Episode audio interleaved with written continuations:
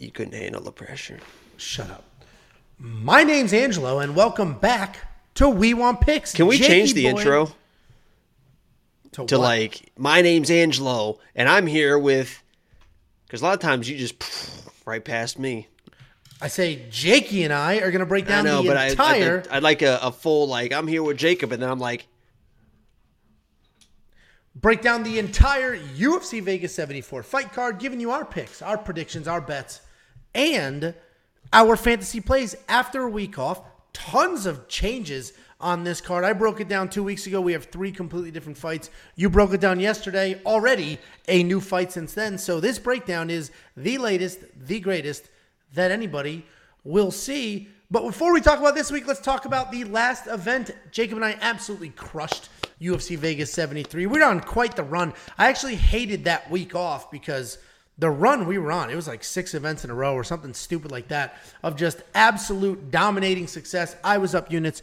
Jacob was up units. The lock of the week, sixth in a row. Prize picks hit. The safety parlay hit. And that safety parlay is up almost 10 units this year. Just this year. Here's the chart of every single safety parlay Unreal. in 2023. That's almost it's as on good a as the one, lock of the two, week. three, four, five, six.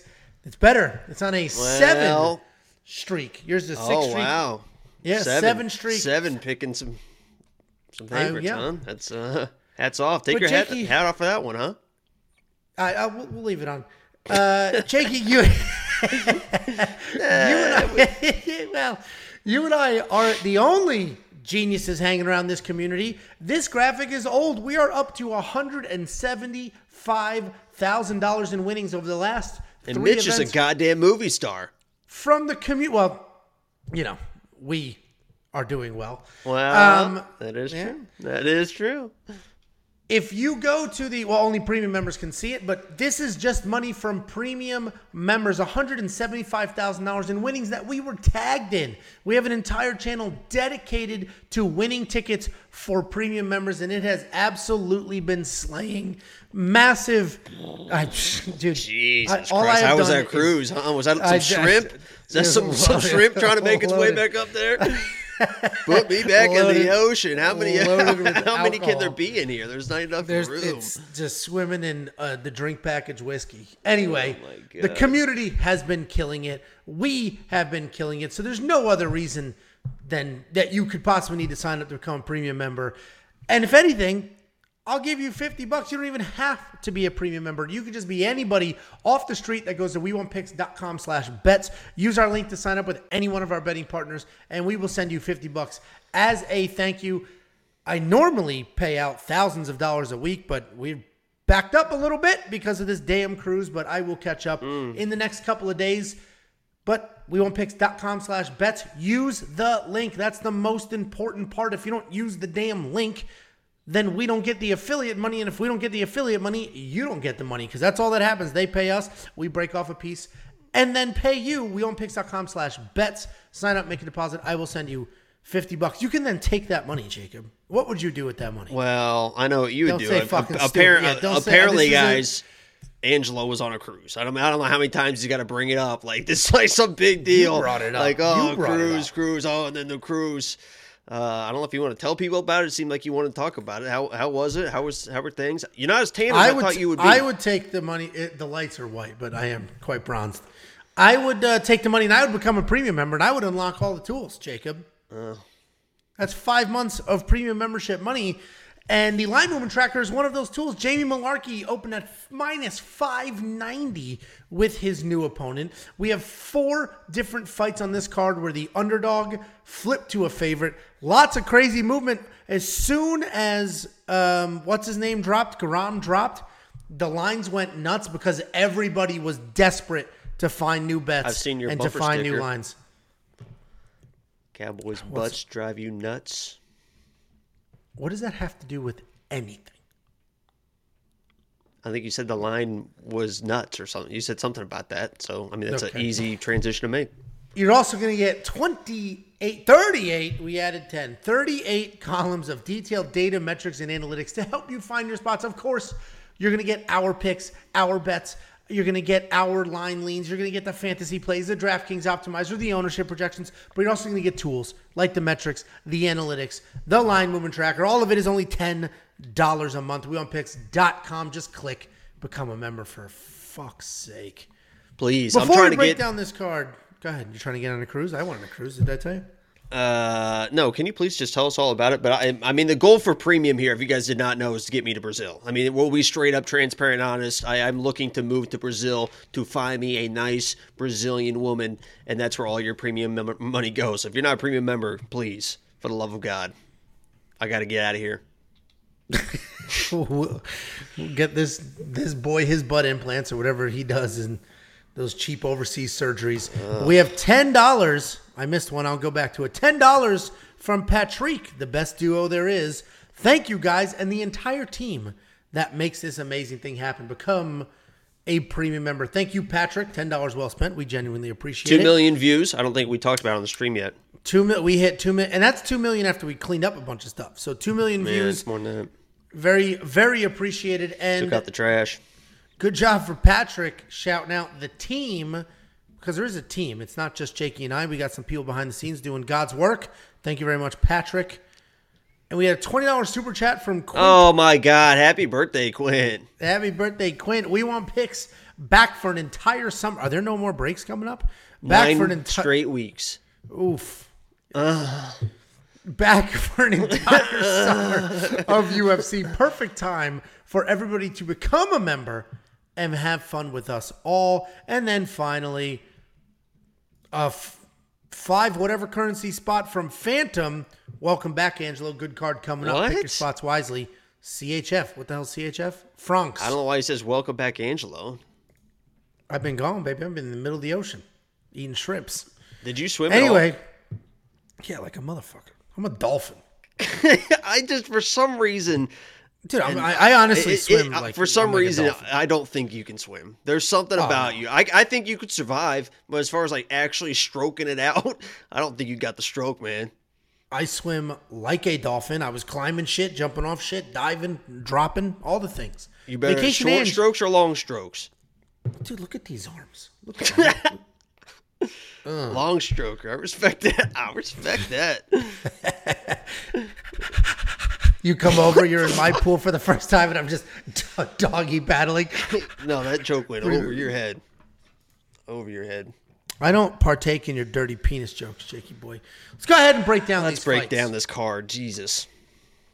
Opening up UFC Vegas 74, we have Felipe Lins taking on Maxim Grishin. This was booked all the way back in October. It has been rebooked. Maxim hasn't fought since then, but Felipe has. Felipe is now 16 and 5 overall, 3 and 2 in his last five. He's coming off that knockout win over Ovince St. Preux. He's taking on Maxim Grishin, 32 and 9 overall, 2 2 and 1 in his last five. He's coming off that decision win over William Knight before you discredit that win, that was William Knight before he was afraid to fight. Like that William Knight came out swinging. And it was impressive because Maxim Grishin withstood the early onslaught, and it was a vicious onslaught from William Knight in that fight. Maxim took that, came back, coming forward and grinding that out. He is a striker. He throws in combinations. He loves sitting on a big right hand. He does do an amazing job of sort of waiting and then rushing forward if he sees an opening. And as soon as he sees you're out of rhythm or off balance, he will attack. So he's pretty calculated. And if he sees anything, anything that resembles you being out of sorts, he will attack and try to make something happen. And again, he's coming off that win over William Knight. Don't think William Knight from his last fight. This is William Knight, like when that dude was swinging wild to take people's heads off. He's taking on Felipe Lins. Felipe Lins, former heavyweight. He's worked his way down to light heavyweight. He has legit power in his hands. He seems to have carried that power with him. Great hair. He's got a phenomenal hair. He's got a BJJ black belt, but he does prefer to sort of hang out in the pocket and trade or bang away. He's coming off that knockout win over Ovince St. Preux at light heavyweight. And this is going to sound crazy, but it didn't look good. He looked like slow. He looked old. He didn't look like a killer in that fight. I know it sounds stupid. I started this with That does it it, sounds it stupid. sounds stupid, Angelo, because it is stupid. I watched it Where there's back and I'm smoke, like, there's fire. Usually, if it quacks like a duck, fuck a duck. he he just didn't listen. I know he knocked out Ovince St. Preux, but he didn't look like wow, this guy's at light heavyweight and he's here to stay. So anyway, I this is a stupid tough fight, super close fight. I do think Maxim Grishin's going to win this fight. I said that two weeks ago. I still feel that way. Felipe is going to absolutely be the better grappler, but he's going to be hittable. And I think Maxim Grishin is going to be the better, more calculated striker. He'll rush in, he'll wait, find his spots, light him up, and then back out and then make it happen. Maxim has been taken down seven times in four fights. So that's the one concern for me. So I do think Maxim's going to win. I'm not betting this fight. There's a ton of fights I'm not betting here, but um, yeah, that's my breakdown. What do you think, Jacob? Didn't, I don't know why I said that. it like that. didn't no, I don't. Really I don't that know. attitude. I'd like uh, I, I really don't know why I did a that. quick honestly. apology or something. Yeah, If I could just I said sorry. I don't know why I did that. Okay. Yeah. Don't do it again either. So, um, yeah, I, I, I can. I mean, I, this is, is a close fight, and there's a lot of. I think you've talked about it privately. I don't know if you mentioned your. I don't know if you mentioned your quick pick video or this video or whatever, but um, this is a tough card. I mean, there are some interesting matchups on this card. There's some lines that flip for good reason and for bad reasons, and this is a tough card to bet. And this is one of those fights where it's like. I, I mean, I'm picking Felipe Lins because I believe he has the volume and the activity to win this fight. I think it's going to be a decision fight. There could be a finish either side, but both these guys can kind of slow down as the fight goes on, and uh, not not real big punchers, not real big finishers in that right. So I think it's going to be a decision fight, and in a decision fight, I can trust Felipe Lins to have the volume, to have the pressure. It might not work. He might get knocked out. Maxim Grishin is a huge dude that can land with power. If he lands with power, he's going to knock you out. But if it goes to a decision, I can trust Felipe Lins to have that volume where I think Maxim Grishin at times fights like a heavyweight. I mean, he fights like a kind of a, a slow, methodical heavyweight where Felipe Lins, I think, has looked pretty good at 205. I think if he is going to mix it, mix in wrestling, I don't think it's going to work. Um, he's not the best. He doesn't have the best takedowns, and Grishin is like a huge dude at 205 and uh, knows how to wrestle himself. So I think Felipe Lins should just come in, work the volume, work the volume, and get a decision win. But you know, it's a it's a close fight for a reason, and uh, it's getting even closer. But I'm taking the slight dog here, and uh, Mr. Felipe. Got Well, and my, Felipe, you know, us Brazilians got to stick together. yeah, us. He um he's pretty hittable though, and I think that's going to be the difference here. He he does get touched up. He doesn't really move his head did- very when he much. especially when he blitzes in, he loves that. He started at just like, 205. he loves just kind of blitz in, yeah, and it's uh, Yeah. that is a pause for the cause. Well, especially because he looked a little slow and old against Ovince St. Preux. Well, so. I disagree with that. I mean, he just Well- steamrolled that dude. I don't know how you can look old in a knockout like that. shit happens all the time. You think I'm gonna look old when I knock your ass out? Okay, next Sunday when you're coming over for the pool party slash UFC 289, Sunday. let's fight. Yeah, next Saturday. Sorry, next this hmm, Sunday's Saturday. my birthday. Well, So. Saturdays I stream, so No, we talked about this. You will be at my pseudo birthday party next Sunday, and it's a pool party, so bring a bathing suit. so Sunday. You are saying it's Sunday. I keep I don't know why I'm saying Sunday. It's Saturday because the 10th. I don't know why I keep saying Sunday.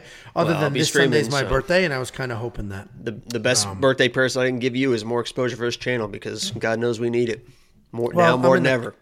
I'm in the Connor documentary, so I think we got plenty. Now more than ever. Um, seventy four hundred dollars in DraftKings, eighty eight hundred dollars in DraftKings. You gonna throw Felipe in there? He probably has a good run at seventy four hundred bucks. I think in multi-entry he's a, a candidate. Single entry, yeah, there's probably better options, honestly. Yeah, it's it's a tricky card all the way around, but I, there's a lot of spots that I like in DraftKings more than I do as far as bets and stuff like that are concerned. So we'll take a look at that. And if you want to check out our full DraftKings breakdown with our ownership projections, our full slate breakdowns, and an optimizer that literally builds lineups for you, just go to WeWantPicks.com and click become a member. It's ten dollars a month. I mean, at It's this point, it's fucking ten dollars a month. Christ, man. I mean, I, honestly, Holy Literally. shit. I made it that price point so that it doesn't have to like. Do me a favor. If you don't have fucking ten dollars, unfollow me on Twitter. I don't want to talk to you. You're gonna lose. There's a lot of poor people. you're, you're gonna Someone, someone's like, someone just went, oh, shit, pulls out their phone. Like, God damn it. I need to get to Brazil. This stream is free on YouTube, but they're still somehow pirating it. Well, there goes that ten bucks. That was a good joke. Go fuck yourself. We got ten dollars from Patrick again, and this is for Jacob's Brazil fund. Oh, Jacob has a whiteboard. What are you drawing? Sweet. Are you keep a tally of dad jokes? No. I can't. We can't see what you're drawing there. Get me to Brazil. Absolute dork. This fucking dork is. Um, All right, let's move on to the next fight. Things are getting weird and taking forever.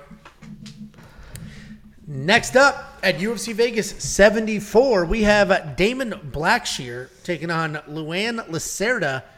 Damon Blackshear? I think it's probably Damon. It's probably Damon. Damon, I mean, there's impossible. It's Damon. Come on. I don't know. I'm just trying to give you shit. I have no idea. I actually think it is Damon, but I've been saying Damon. eh, eh, Whatever. And it's funny because I watch all the tape, but I just like just to like Don't listen to fight. I don't- Bisping. Yeah, Yeah, don't listen to- fight. Anyway, uh, Blackshear, twelve and five overall, three one and one in his last five, and he is looking for his first UFC win. He's taking on Luan Lacerda, twelve and two overall, four and one in his last five. He's coming off the decision loss to Cody Stamann, but that wasn't his UFC debut. This is another tricky fight to break down. This is one of the many fights on this card where the favorite flipped to an underdog. Just a slight favorite opening at minus 115, but Blackshear is now a plus 128 dog. And what's funny, I broke all of these fights down two weeks ago. oh wow. I have very different Your, lines than your today. work ethic is. I mean, you said that sarcastically, but like, fu- like, No, I I, putting in the I was time? very open and honest in that two million view video, and I hope Yeah, you literally appreciated that. nobody puts in the no no you're you're the most entertaining person in this space i am the hardest working person in this space and josh is actually The smartest, Josh- probably. Honestly, he, I mean, he- honestly, like he he probably works harder than i do so maybe josh is the hardest working person in this space definitely works harder than you anyway Luan Lacerda is a very slick grappler. He can strike as well, but he comes forward. He's got reckless abandon, throwing punches, kicks, no real rhyme or reason, but he does have a ton of power. And then he's going to try to work in some trips, work in some single legs, get you to the ground. Once he's on the ground, this dude is an absolute savage. He's very creative. He is always looking for a submission. He's a threat pretty much everywhere, but he is reckless and he can lose positions because he's chasing things. Now all of a sudden he's on his back where he was in a more dominant position. He's taking on Damon Blackshear. Damon Blackshear has had a sort of a rough go in the UFC, but he is an athletic striker. He's got impressive speed, impressive power. He can grapple as well, and we saw that in two different fights. Go back to a CFFC title win, and in his last fight with Farid Basharat, not Javid Farid, the younger brother. That was a good fight. He looked really good. Yes, he lost, but he showed us how tough he is. He listened to his coaches. If you watch that breakdown, you listen to the, you know, the the corner commentary and all of that. They said you need to come forward, you need to be busy because you're down in this fight. The dude went out there and did exactly that. you know So what he Damon did in the third round? What do he do? He, he was he was I don't know if he was hurting him, but he was lighting him up with his hands and then shot a takedown, and the whole commentary team was destroying him for how low I IQ that move was. So you're I- saying he I- listened to it? He's smart. His coaches, they said go out there and pour it on him, and that's what he did. And I guy. He, appreciate he was that. like lighting him up with the hands, and he just shot a nonsense takedown. Didn't get it, then got reversed, and then got thrown on his back. So he did listen to his coaches, come out more aggressive, and he is a good striker. Was touching the guy up. Got it. what is shaking behind you? Huh? Oh, I guess it's your chin. This is like a wiggling, like here next to you. Oh your head. my god, are you on shrooms? Wish I was. Get through this a little faster. Um, I think Damon's going to win this fight. I think he's better than his winless UFC record. Uh, he's had a couple of really tough matchups. Farid is a killer. And uh, I can Yusuf see is a killer. I just said Farid. Um, but I think he's had a couple of tough matchups, and he could defend these takedowns. Luan Lacerda is not the wrestler that Farid was, and he did really well there.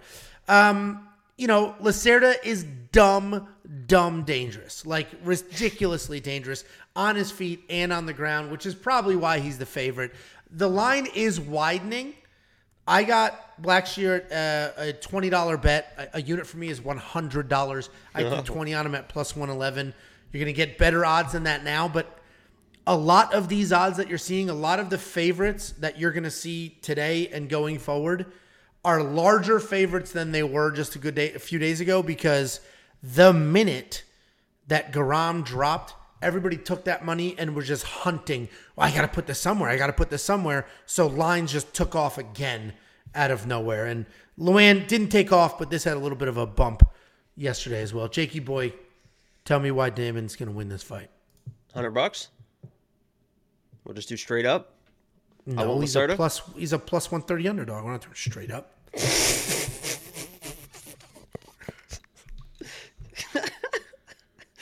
Oh shit. Um, yeah, so I, I obviously have Lacerda in this fight.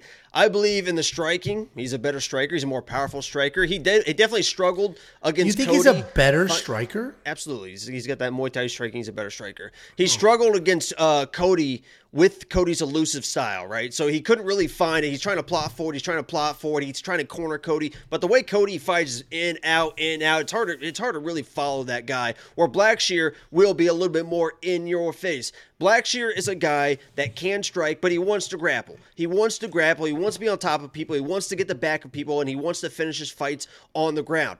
Against this guy, He's not the better grappler. I mean, he is not the better. Look at the. Do you see the tattoo on this guy's shoulder? It's a black belt. It says black belt is in my blood. You think Blackshear is gonna come in and out grapple this dude? There is no chance. I don't in think hell. he's out-grapple him. Blackshear is a is a grappler that can get out grappled. He is aggressive. He can get swept. Lacerda is next level on the ground, and I believe he is the better striker as well. Definitely has more power. Can light him up with the kicks. A lot of heavy, heavy Muay Thai kicks. Um, and I think Blackshear's in, in, in a big trouble in this fight. I think he's outclassed pretty much everywhere, honestly. So I uh, we're definitely split here. I think Blackshear is going to be the better striker. I think he's going to be faster, more accurate. He is less volume for sure, but he's more calculated. that I mean the, the combinations that Lacerda once he found his range on Cody and Cody kind of slowed down because some of the kicks and obviously you slow down the fight. Some of the combinations he was landing were very very clean, very clean late in that fight. Yeah, I mean, listen, it's definitely a close fight. I grabbed Blackshear because he impressed me in his loss. I, I watched that loss. I was like, this dude doesn't stop. I was Very actually similar- there, so you went on a cruise. I was at UFC 285. Missed this fight a little bit. Actually, missed the whole thing because you know it's, you gotta get penthouse. It's a long elevator ride. It's a long elevator ride. Holy I shit! bet. But he, um, it was similar to Bryan Battle a few weeks ago, right? He, he's coming off a really bad loss, but it was very impressive in that loss. And Blackshear was similar. He kept coming. He made some mistakes. He's young, but Lacerda makes a ton of mistakes. He's making mistakes because he's chasing finishes, but he makes a lot of mistakes. He's very hittable. He gives up positions, but he is dumb dangerous. So anyway, I threw 20 bucks on Daman at But you uh, plus 100 money. I'm not going to throw 120 on him. No. Don't worry. I think you and I disagree on I thought you. I thought you. fights. I thought you did well at the casino. I, I did. thought you. You sent a I picture of a handful of chips. For some reason, that hand had losing them. fingernails, painted fingernails. I ended up losing them all, by the way. So I sound like half this chat. what? Just losing money like crazy. All these geniuses. Oh, oh! I thought you meant we lost the chat. No. Anyway, I am going to spend the seventy five hundred dollars on Blackshear in DraftKings, or at least seriously consider it. Are we on the a second very- fight? Yeah! Yeah, it's going to be a while, and um, because I, I do literally thought think that we were ten in at this point. I looked at the clock and it said twenty three minutes. Like, oh my god. Let's go. I like Blackshear seventy five hundred dollars. I'm assuming you love Lacerda at the eighty seven. You think he wins by finish? Uh, I think there's a, I think there's a good chance. I, I I I respect Blackshear's toughness. I believe he is a very very well rounded fighter, very good on the ground. I just think Lacerda's better everywhere. But yeah, I respect his toughness. So I think Lacerda can just land enough and out grapple him enough to, to win a fight. So I don't I don't necessarily see a finish. There's only one fight on this card that has a one and a half round line. Yeah, and it's the there's gonna be a lot of It- decisions probably. Yeah, well, and none of the unders are favorites, meaning it's all two and a half round lines, and it's all minus money for the over. It's crazy. So, I mean, there's definitely going to be some finishes, and this could be one of those fights, but I'm not going to touch it. If you want to see the bets that we do have, we got a good amount of units going. I got a couple of parlays You got a couple. Did you have any parlay? I don't think you have any parlays yet, but we had a couple of things going. Check it all out at wewantpicks.com. Just click retired become a member, and un- yeah, you're pretty bad at those, and unlock everything that we do for only ten dollars a month. I uh DM'd I finally DM'd Tabatha Ricci. So that was on Friday. Um Yeah, how'd that go? uh not super negative because she just posted a screenshot of somebody else's DM and listen to what they said. They just said and it's she didn't say who it was. It says Tabatha, I have a question. What's your favorite side dish? That's what they fucking asked her. What a fucking loser. What did oh you my god. It wasn't mine, no. I said penguins used to be six feet tall. and she Yeah, she hasn't I mean no response, so I don't know. Definitely the asshole. Definitely the asshole. The side dish guy. So I What don't know if she's. I don't know if that went through. It says sent nine twenty four Friday. Uh, She probably just hasn't seen it yet. Yeah, probably. Next up at UFC Vegas 74, we have Elise Reed taking on Jinh Yu Frey. Elise Reed six and three overall, two and three in her last five. She is alternating wins and losses. She's taking on the veteran Jinh Yu Frey, eleven and eight overall, two and three in her last five. She's coming off that very bad knockout loss to Polyana Viana. Mm. Yet another fight, full flip. Underdog to favorite, favorite to underdog. Elise Reed opened at a plus 125 underdog. She is now a minus 120 favorite. And it's a, I, I get it, but this should be a closer fight than that, right? I don't think anybody should be a minus 120 favorite in this fight. We have Elise Reed. She's a very active fighter. She never slows down. She's got good power for this weight class. She's got pretty solid grappling, decent cardio as well. And but she is hot and cold in her performances. She had that really nice upset over Cory McKenna. She just showcased all of her skills there. And then Sam Hughes just beat the absolute brakes off of her. And then she came back and beat, Melissa Martinez, where she had a knockdown and three takedowns. So Elise Reed's a little inconsistent in her fights, but she's got power. She will never stop coming forward, and she's pretty relentless in her, um, I guess, her attack. She did come off that loss to Loma Lookboonmee, where hmm. really the takeaway was, holy crap, is this girl tough? Just Jesus Christ. Like, no matter what was happening to her, she just continued to try to get that win. And that is what's concerning here because she's fighting Jinh Yu Frey. Jinyu is a little older. She's well experienced, which comes with that, which is fantastic. She's technical. She's patient. For the most part, she likes to pressure with punches and then set up some like cage control style wrestling, some takedowns. She is a heavy grappler. She uses her size and strength and physicality really well. And this is a tricky fight because in my mind, neither one are very, very good. I think Jinh Yu Frey is the better fighter overall, but Elise Reed is just like tenacious and will not stop coming forward. The problem is Jinh Yu Frey is 38 years old, coming off a really bad knockout. She's slowing down, and the pace and the pressure of somebody like Elise could be a problem for her. But the what keeps like sending me back to the Frey side is I think she can slow this fight down. I think she, What's sending me back to the fry side? I, I bet.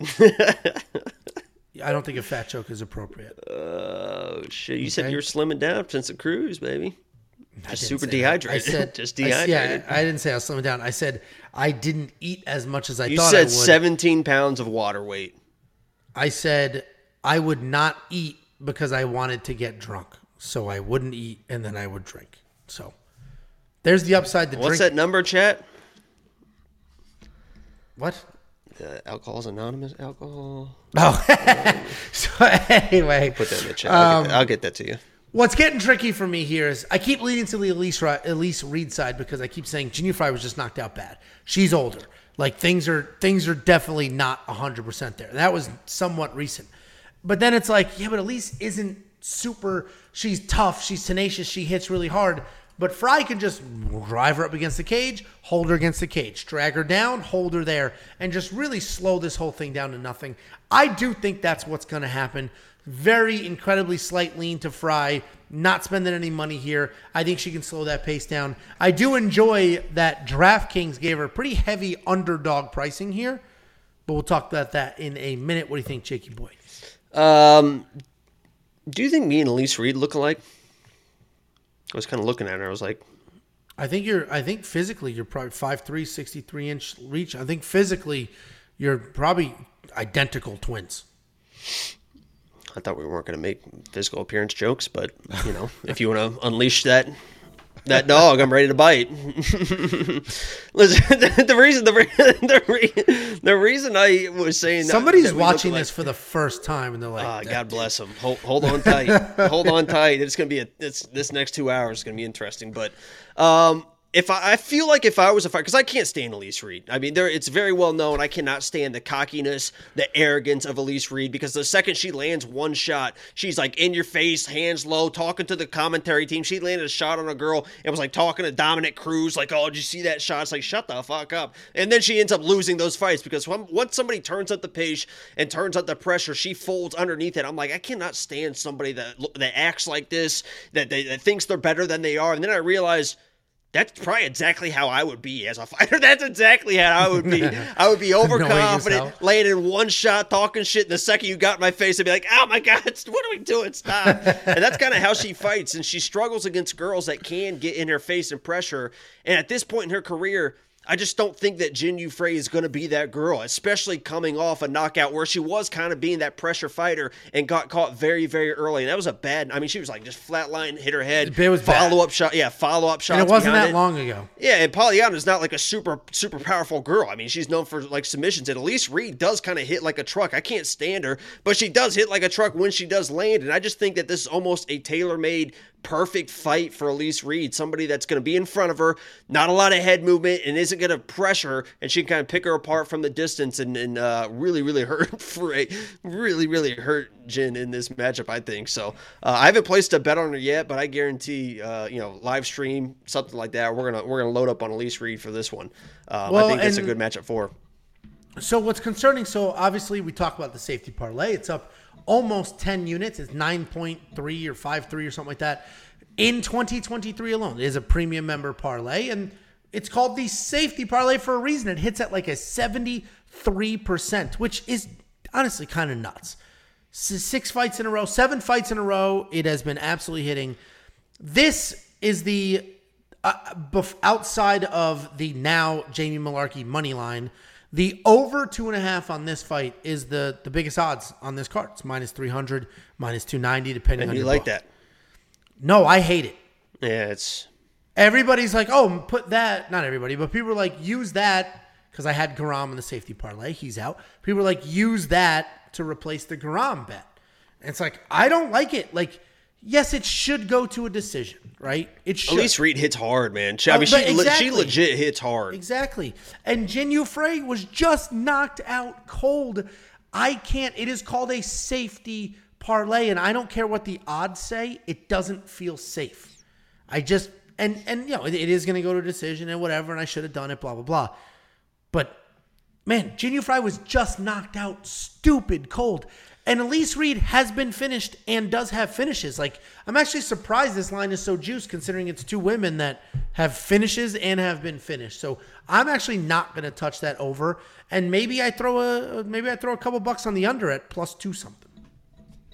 What do you think about that under? What do you think about that analysis, Jake? Uh, somebody said Polyana Viana might be the finest UFC fighter, so I'm just kind of responding to that. That kind of grabbed my attention. Well, what's funny is I agree, except her UFC picture, she's got like Mimi from Drew Carey makeup going on. Looks horrendous. Yeah, she um she she overdoes it because she is a very very like she's a Yeah. she's a super super beautiful, pretty, amazing Brazilian woman, and and somebody that I could use in my life. You know, I am on this Portuguese journey to learn Portuguese because I want to eventually live in Brazil, start a family in Brazil, my little Brazilian children, and uh, I think Polyana would be great They'll for be that. little. What was that? You will definitely have little children for sure. May If I'm with in Polyana, Brazil. if, no. If, first of all, if, I, if I'm with Polyana, the athlete that she is, eh, probably a boy and a girl, boy in the NBA, no doubt about that, goes down as the greatest point guard to ever live, maybe the greatest basketball player to ever live, and the girl doing whatever she wants. I mean, a neurosurgeon, a, fucking astronaut. She might be the first one on Mars. Um, it'll work out great, Polyana. woke. Oh, woke, Jacob. Jacob's so woke. what was I supposed to say? She'd be a great housewife. You know the joke. I was gonna make when you said when you said I don't know why these lines are so juice. I was gonna say because it's two women fighting, and then they're in the kitchen. That's why the line is juiced. I have daughters, and that's incredibly. But I didn't say it, so I can't get. I didn't. I didn't say it. That's the joke I was going to say, but I didn't say it at the time. So but I didn't know it was a joke. Okay, you don't know what that's from. Oh, we'll move on. Elise Reed, eighty six hundred dollars in DraftKings. You trust her that much, Jakey boy? Eighty six. I think. I think I might. I mean, she's one of those sneaky plays where I mean, if she's if she's gonna win this fight, it probably is gonna be a, in my mind a, a finish, and it might be an early one. I too, know so- the bet to place here. I know the bet.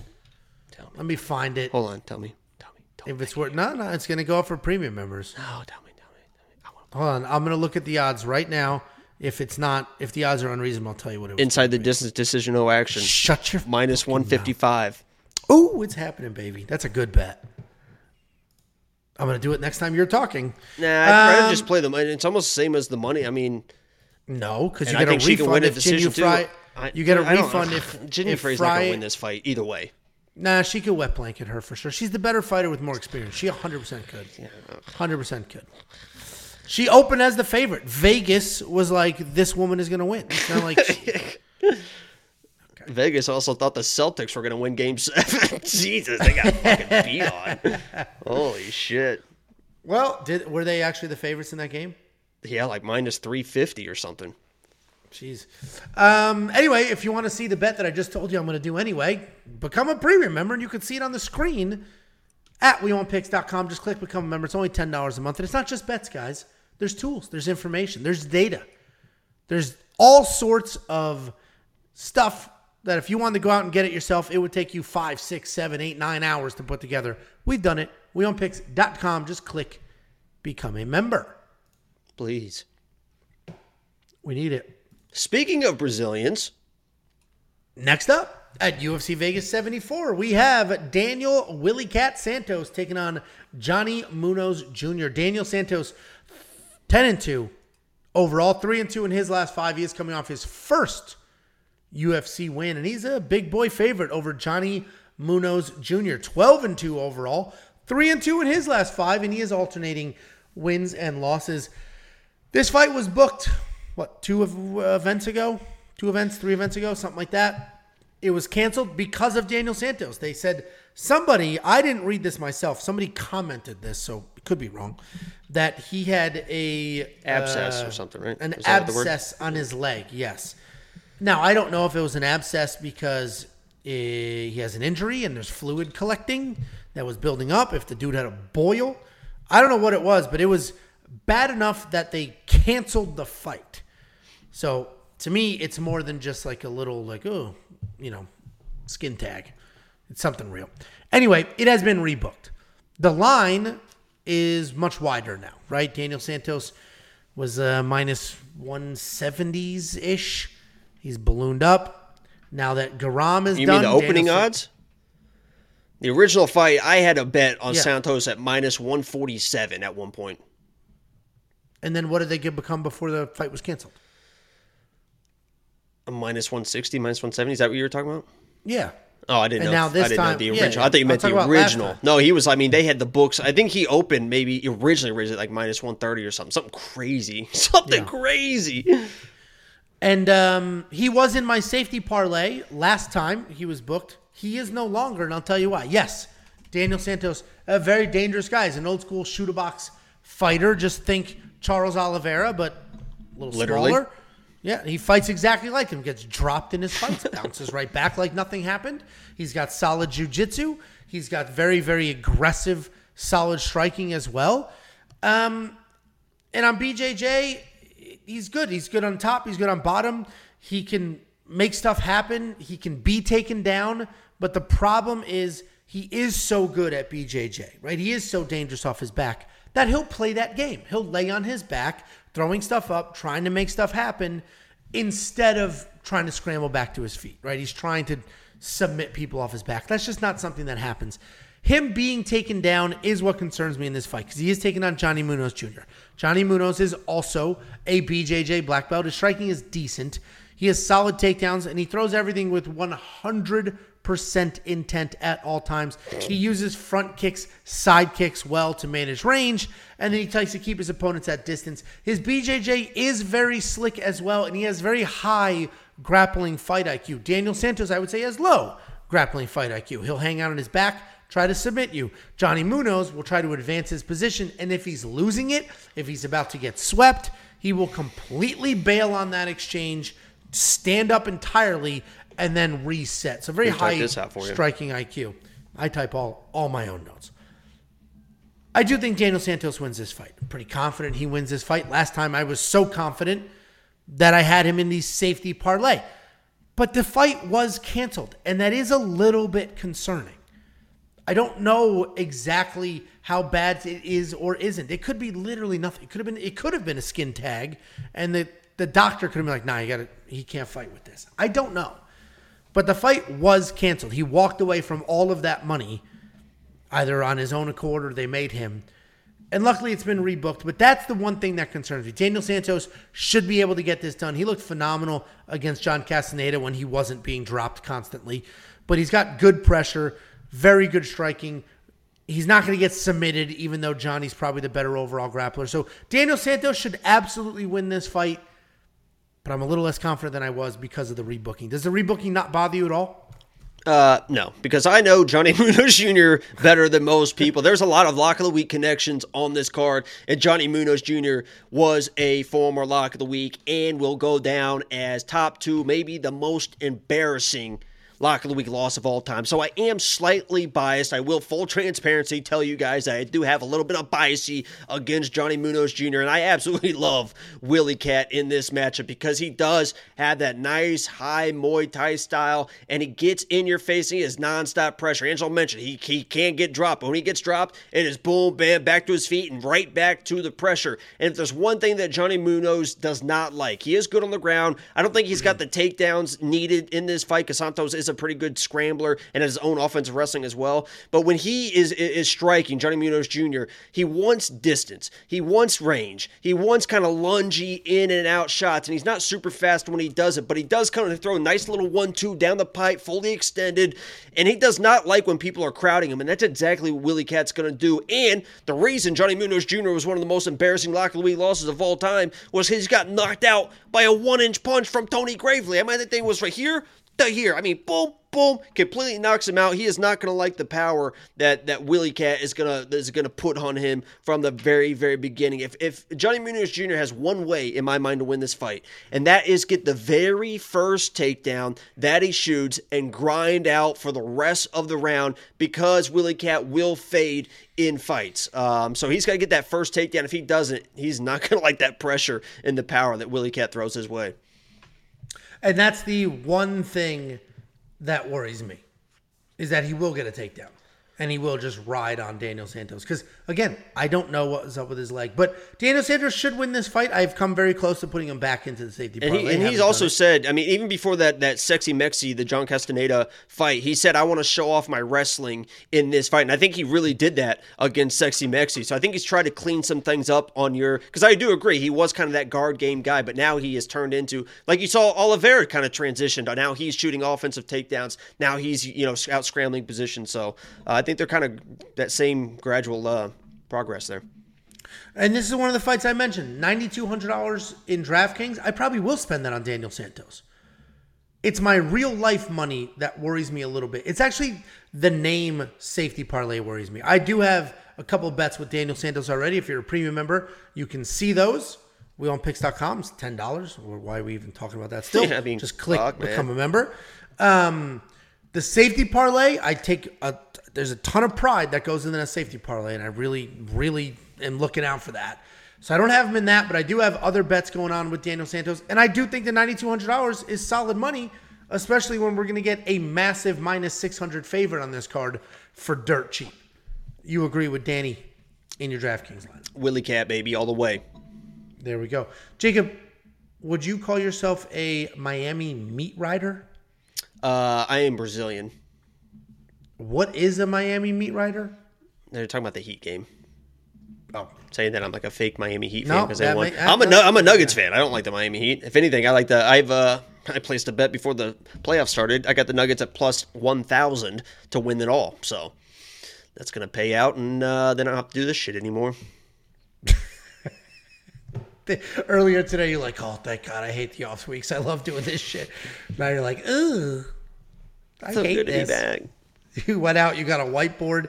How many hours did you spend looking at your screen, looking at the whiteboard to see if it was positioned right? Uh, I actually had to move my camera slightly because it does it does show like the full reflection. I could stream the fights and just put the fights back here and like just blur like in a blurry square so people can kind of see what's going on. YouTube's too clever for that because somebody was doing that with a mirror and it still got shut down pretty quick. The best one I saw was originally on Twitch when somebody just held the controller and it looked like they had the full screen of the Oh, game yeah, and yeah. just, they just made it look like they were playing. that is a good idea. Oh, people. I am a Pacers fan till I die, motherfuckers. We, we, we want picks.com. $10 a month. Just click become a member. Next up, Speaking of the Pacers in Indiana, Don'Tale Mayes is in Indiana. we have man. Indiana's own. Holy shit! Hold on a second. He covered up his Indiana tattoo. That's a cover up on his fucking stomach. That son of a bitch. Hold on a that was second. That was yeah, He literally had Indiana state flag right there. I think he covered it up. Oh my god. I mean, who the hell's proud of Indiana? Hold on. I think unless it's his other side. Oh no, I think it's his other side. Oh, thank Oh, God. thank God. Christ. Yeah. Oof. That would have been bad. Jeffersonville, stand up. Fucking Indiana. It's a great town. I just I just couldn't imagine being from such a nothing state and being so proud of it. Well, I'm a great person. I think I represent the state greatly, proudly. I agree. I think the fact that you still have all of your teeth is a huge win for the state. These are real too, Those- motherfucker. and they are nice teeth. Next up at UFC Vegas 74, we have Andre Arlovski at 45. How the hell old is he now? 44? I think he's 46. honestly, taking on Don'Tale Mayes. Andre Arlovski, favorite, minus 140, flip to a dog. Again, I, I said four. I think it's five or six fights on this card have done that full blown flip. And what's so funny is last week, when you had Themba Gorimbo as your underdog lock of the week, people were like, oh, these next two weeks are tough. Themba's a tough, I don't know about him. And next week, all we have is, what do we have? Don'Tale Mayes. We can't count on him. And he was still an underdog. And now there's people that see him at minus 110, minus 120. Like, I'll put more money on this guy. So it's Hell just yeah. so funny. Indiana's just- own baby. Indiana's never lost at anything. Think about the people. like Larry Bird's never lost. Michael Jackson only took one L. That was a pretty big L, but you know he, he did take that L. He Uh, won all you know those, he Darren won all those Elkins. trials. Darren Elkins never lost. Jim Gaffigan. Dave Letterman. Okay, we're done here. Stupid? I mean, I could keep going. Don'Tale Mayes, um, full blown favorite in this fight. And I get it. He's dangerous, good boxer, has all the things. But he's taking on veteran Andrei Arlovski, 34 and 21. He is 4 and 1 in his last five. It's not he's not on this wild downslope. Yes, he is coming off of a loss. Technically a submission loss to Marcos Rogério de Lima, but he was popped, he was dropped, and then he was submitted. Don'Tale Mayes is nine and five. Obviously, a very different numbers in his career versus Andrei Arlovski. He's only two and two, actually two two and one in his last five, and he's coming off that decision loss to Augusto Sakai, who the UFC just cut, even though he was coming off a win. But Andre, at this point, straight up legend. Some of you newer fight fans that are here, you know, the Conor era, you don't realize that Andre Arlovski is the former heavyweight champion of the world, and one of the of his eras before heavyweights were like insanely well rounded. Andre Arlovski was was uh, the best heavyweight of that generation fighter. Absolutely incredible. And he's still very, very talented. Seems to have lost a lot of the power in his hands, but he's a very technical striker. He'll come forward, pretty busy guy, knows how to use his his physicality well. He'll hold you against the cage. Not the most exciting guy like he used to be, but he is a calculated striker who knows what he's doing. He has become a bit of a decision machine these last few years. His chin had been holding up for quite a while, but he uh, showed a couple cracks in that last fight, and just like the Jinh Yu Frey breakdown, I just don't know what's left of it. He's taking on Don'Tale Mayes. Don'Tale Mayes, decent boxer, very, very heavy hands. He does have solid footwork, sets up combinations well. He comes forward, throws everything with power, even his leg kicks. We've seen him wrestle as well. He's got seven takedowns in his UFC career so far. Man, this is a tough fight to break down, but I do agree with the fact that Andre opened as a favorite. I think he should be the favorite here. I, he's old. He's fighting Don'Tale Mayes, who has insane power, but in every single category other than Andre's old, Andre Arlovski's the better fighter. Every single category. Every single one. He's going to be the better striker, the more experienced guy. He's actually probably going to be faster here as well. He's going to have just everything. He literally is going to be better everywhere. So the only reason anybody would say Dante Mayes is going to win this fight is because you don't trust Andre's chin. And I'm not going to argue with that.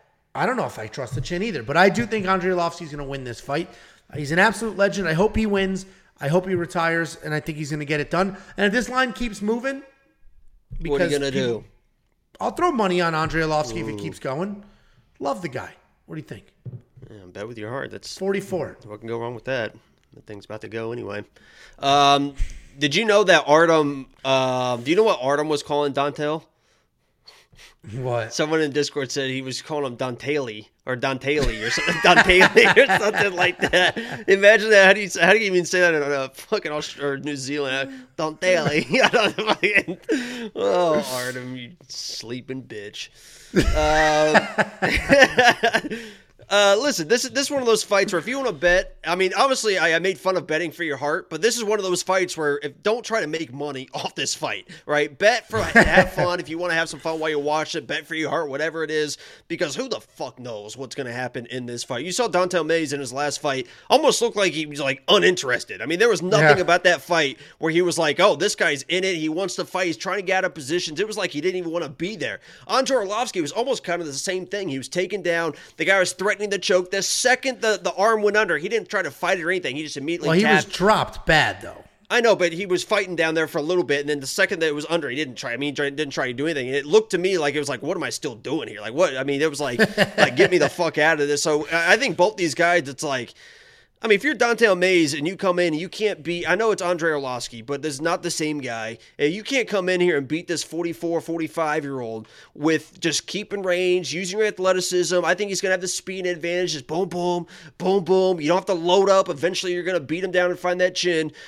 I, I, don't know what you're doing. If, if you're not coming in here and just kind of, honestly, should probably smoke Andre Arlovski, I don't know what you're doing. But I can see Andre just kind of making it dirty, getting in his face, getting those same clinch positions Sakai- was in. And then all of a sudden, Andre just won this decision. So, you know, this is stay away from this if you're trying to make money. But my pick, I got to stick with my dude, man. Indiana Zone, Don'Tale Mayes, baby. Naptown Would represent 317. You heard? Would he still be your pick if uh, that tattoo was covered up? Uh, no. Hell no. Fuck that guy. Well, there we go. Uh, I do think Andre's going to get it done, though. Uh, Don'Tale's just big looping shot. It's just, it's a bit sloppy. And what's crazy is this is another fight. We have heavyweights, a 44 year old heavyweight. We have heavyweight strikers and a two and a half round line, and the over is minus money. Like this is expected to go to a decision, and you can't even bet it because it's a freaking heavyweight fight. It's crazy to bet an over two and a half in a heavyweight fight. Crazy. You said So- it's a freak at heavyweight. and I thought you were about to say it was. A, it's a freak fight. It's a freak show fight. Or something like Jesus. Well, and uh, I mentioned this in the quick picks, but it's not as pertinent now because Jim Miller has a new opponent. But the UFC is not typically kind to its aging veterans, right? They're like, hey, let's make a name off some young stud. Here's Conor Or make- McGregor, cowboy. Yeah, yeah. like- yeah. So, Fuck like, you.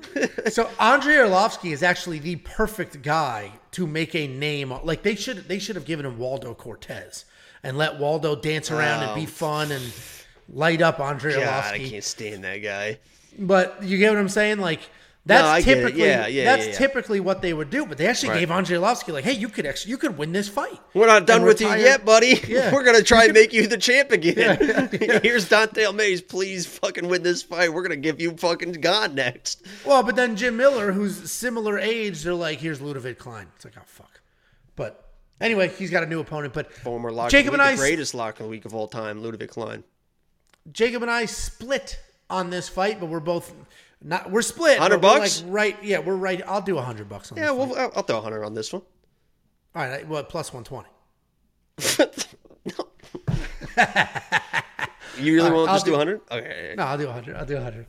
Um, all right, good. Well, then I don't need to Cool. watch the line and pay a bookie. We did it. Um, I will spend the 7,700 in DraftKings, but I'm going to have to look a little closer because Andrei Arlovski doesn't really score that well because it's just jab, jab, lean on the cage, jab, jab, lean on the cage. I don't think there's a finish, but if he does, he's a crafty veteran. And if he just holds Don'Tale against the cage the whole time, it's going to be a boring ass fight, but that is control time in Well, and he, I think he has the fight IQ. I think Sakai didn't realize how much Don'Tale really didn't kind of want to be there. I think if Andre sees him tired, sees him lackadaisical, he he'll he'll chase a finish. I mean, he knows what he's doing in there. Yeah, tried and true vet at this point. Um, all right. Cool. DraftKings, you just spend the 8500 on Don'Tale. See you guys later. You're gonna spend. the I almost got excited. I was like, I was like, oh whoa. You know what's funny is like the whole Discord is calling this like the card like the Andre Arlovski versus Don'Tale Mayes, like UFC Las Vegas 74, Arlovski versus Mayes and stuff. So it's funny that we ended it like that. Uh, But seriously, well, thanks for watching, guys. There's 300 people in here. We appreciate it, especially after an off week. Um, wewantpicks.com, $10 a month. Become a member. You unlock it's it's I don't even have to say all the things. It's the best value in this space. Period. End of Get story. me to Brazil. Ten dollars a month. Get me to Brazil. That's all. That's. Let me stop doing this shit, guys. Become a Well, premium people- member today. If people like you, they're not gonna want you to stop. So just say, let me do this from Brazil. Oh, imagine! Oh my God! You ma- They're oh, canceling. They're canceling in droves. Oh my God! Imagine me streaming in Brazil. Imagine success. how imagine imagine how much fun this would be if I was actually a happy person, happy with my life, enjoyed my life. How much more entertaining I could even be. I mean, this is just if. such a facade, such a fake. I put the mask on every time I get in front of the camera. Imagine if I was actually happy in Brazil with my fucking hot ass Brazilian wife. Holy shit! Pode repetir, por favor. I wish this was the end of a stream because that would have been a great place to just hit end. Jesus, please become a premium member. If you want to support the cause, wewantpicks.com. It's only $10 a month. Just click become a member at the top.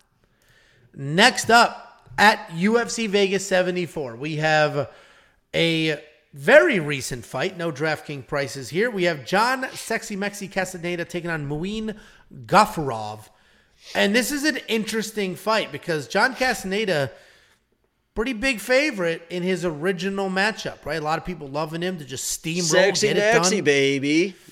And then he gets this matchup open as a big favorite. Odds makers were like, oh, he was a favorite.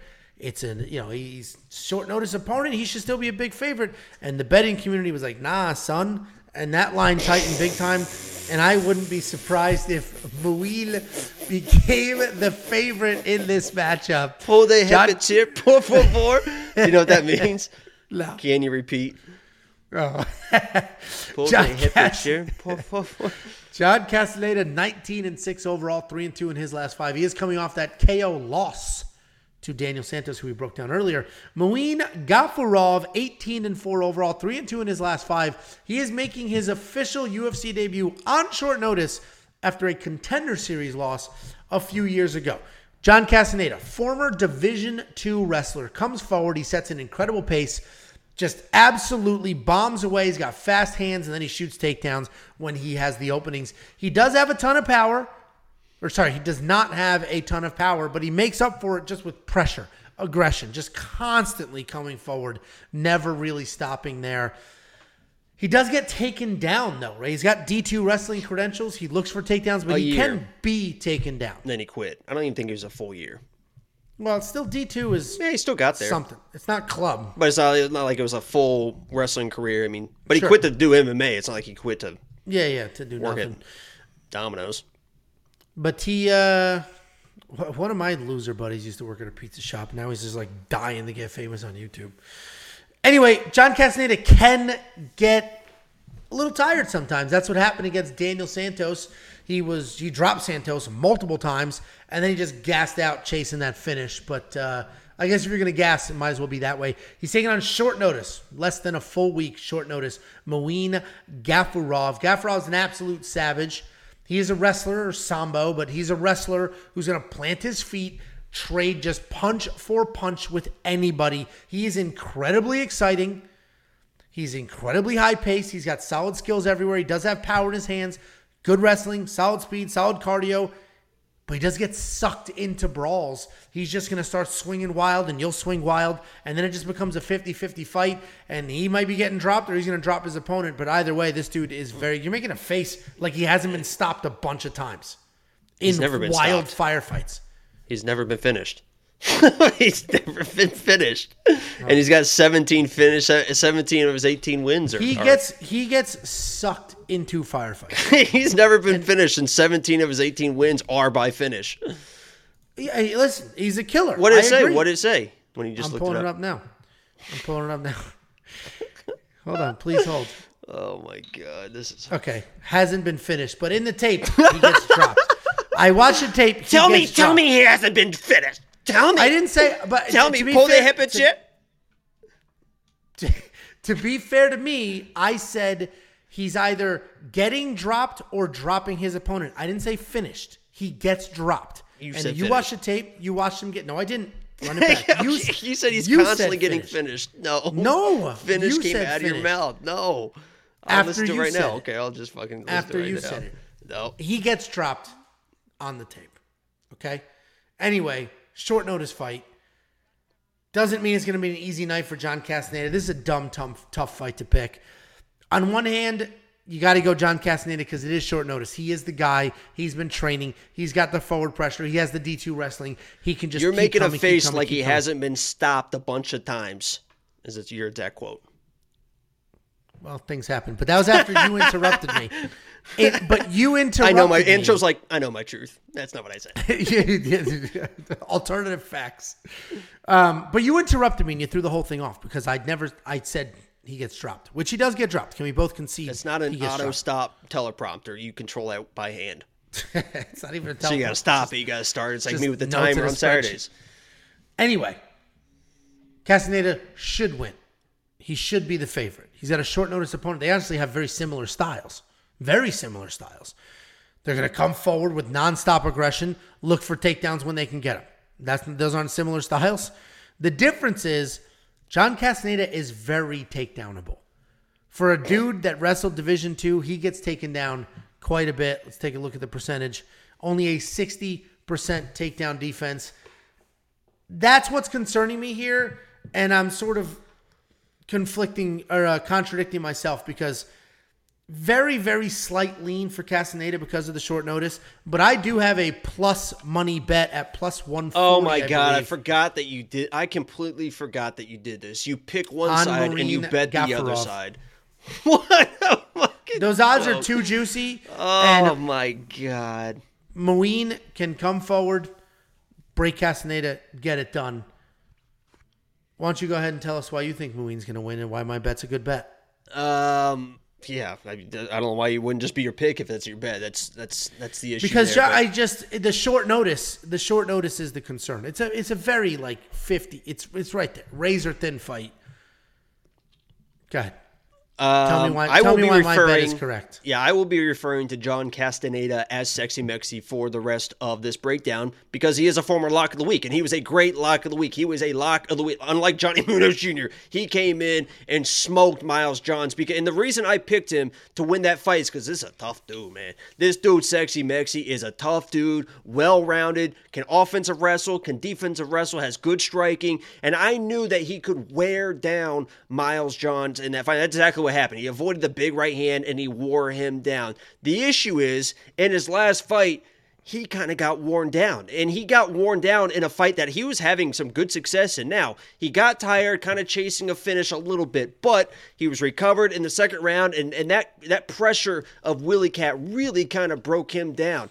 And going into this fight, I was like, I believe that Muin can get the takedowns, but can he control and can he outwork Sexy Mexi? Because that's how he's going to have to win this fight, right? He's got power in his hands. If he knocks out, you know, Sexy Mexi, I could see that happening too because he does throw with absolute heat. When he lands, it is powerful, and he also works the body too, which I like with kicks, with shots, because that's that's how Willycat was kind of breaking down um, Sexy Mexi in that fight. But I, my my biggest concern was can he outwork Sexy Mexi? If you watch that contender series fight, your answer would probably be no because he lost that fight because he was getting a little bit gassy. He couldn't get the takedowns like he was getting early. But when I was watching him in the LFA fights, he looked like a different person. He looked like he took his time more. His, his shots were a, a, little bit better. He was a little bit more conditioned later in the fights. He still brought that power into the later rounds. And then when I saw on his Instagram, this dude was training with Merab, getting Merab ready for the Petr Yan fight. So he's in Merab's camp. He was there. And I love the fact, this is short notice, right? But he had a post 12 weeks ago that says, I'm staying in shape. I'm staying ready. UFC, give me a short notice fight. I'm ready. I want it. So this dude has been training. He's been ready. He's still young, 27 years old. I think that this is going to be the best Muin we have seen to date. And unfortunately for Sexy Mexi, former Lock of the Week, um, I think he just kind of gets outworked. And when he's not outworking somebody, uh, I think he's he's got a tough way to win this fight. Uh, I think Muin just kind of grinds him, gets the takedowns, maybe finds him a big shot on the feet, but I think he pulls out this fight. So the short notice doesn't concern you at all, or it's a little bit of a concern. Not at all, Literally because he, he, I mean, he was he's he's on Instagram. It's not like he was you know pulled yeah. off the street. He's he's been wanting this shot for a while, and I think he he's ready to prove. I mean, another good part about the contender series fight is he's fought in the Apex before, so it's a UFC debut, but he's been in this situation. He's fought in that cage in the arena, um, so I think he's gonna be, I think he's gonna look pretty good in there. I hope he gets it done. I got the uh, the plus one forty. I think you got him at plus one forty five, right? Uh, yeah. He opened yeah, at somebody. I think somebody said he opened at like plus two hundred or something, but immediately it was like boom, boom, boom, boom, boom. I show plus 150 here, but uh, you know, there's. But it was like those Twitter odds when people are just posting like random like yeah, Twitter yeah. odds that aren't really on a book yet. Um, well, so we're somewhat aligned here. We both think Muin can get it done. I just the short notice bothers me a little more than it does you, but we're both willing to risk our money yet. It's very solid plus. Would you bet him at plus 110 or even money? I think really he should be the, the favorite. Okay. Um, I, not not uh, not crazy. I think I think he should be a minus one fifty favorite. So I would bet him all the way to that in my mind. Gotcha. Well, Jakey Boy and I are aligned on this fight. We both have bets on this fight. We don't have DraftKings pricing yet.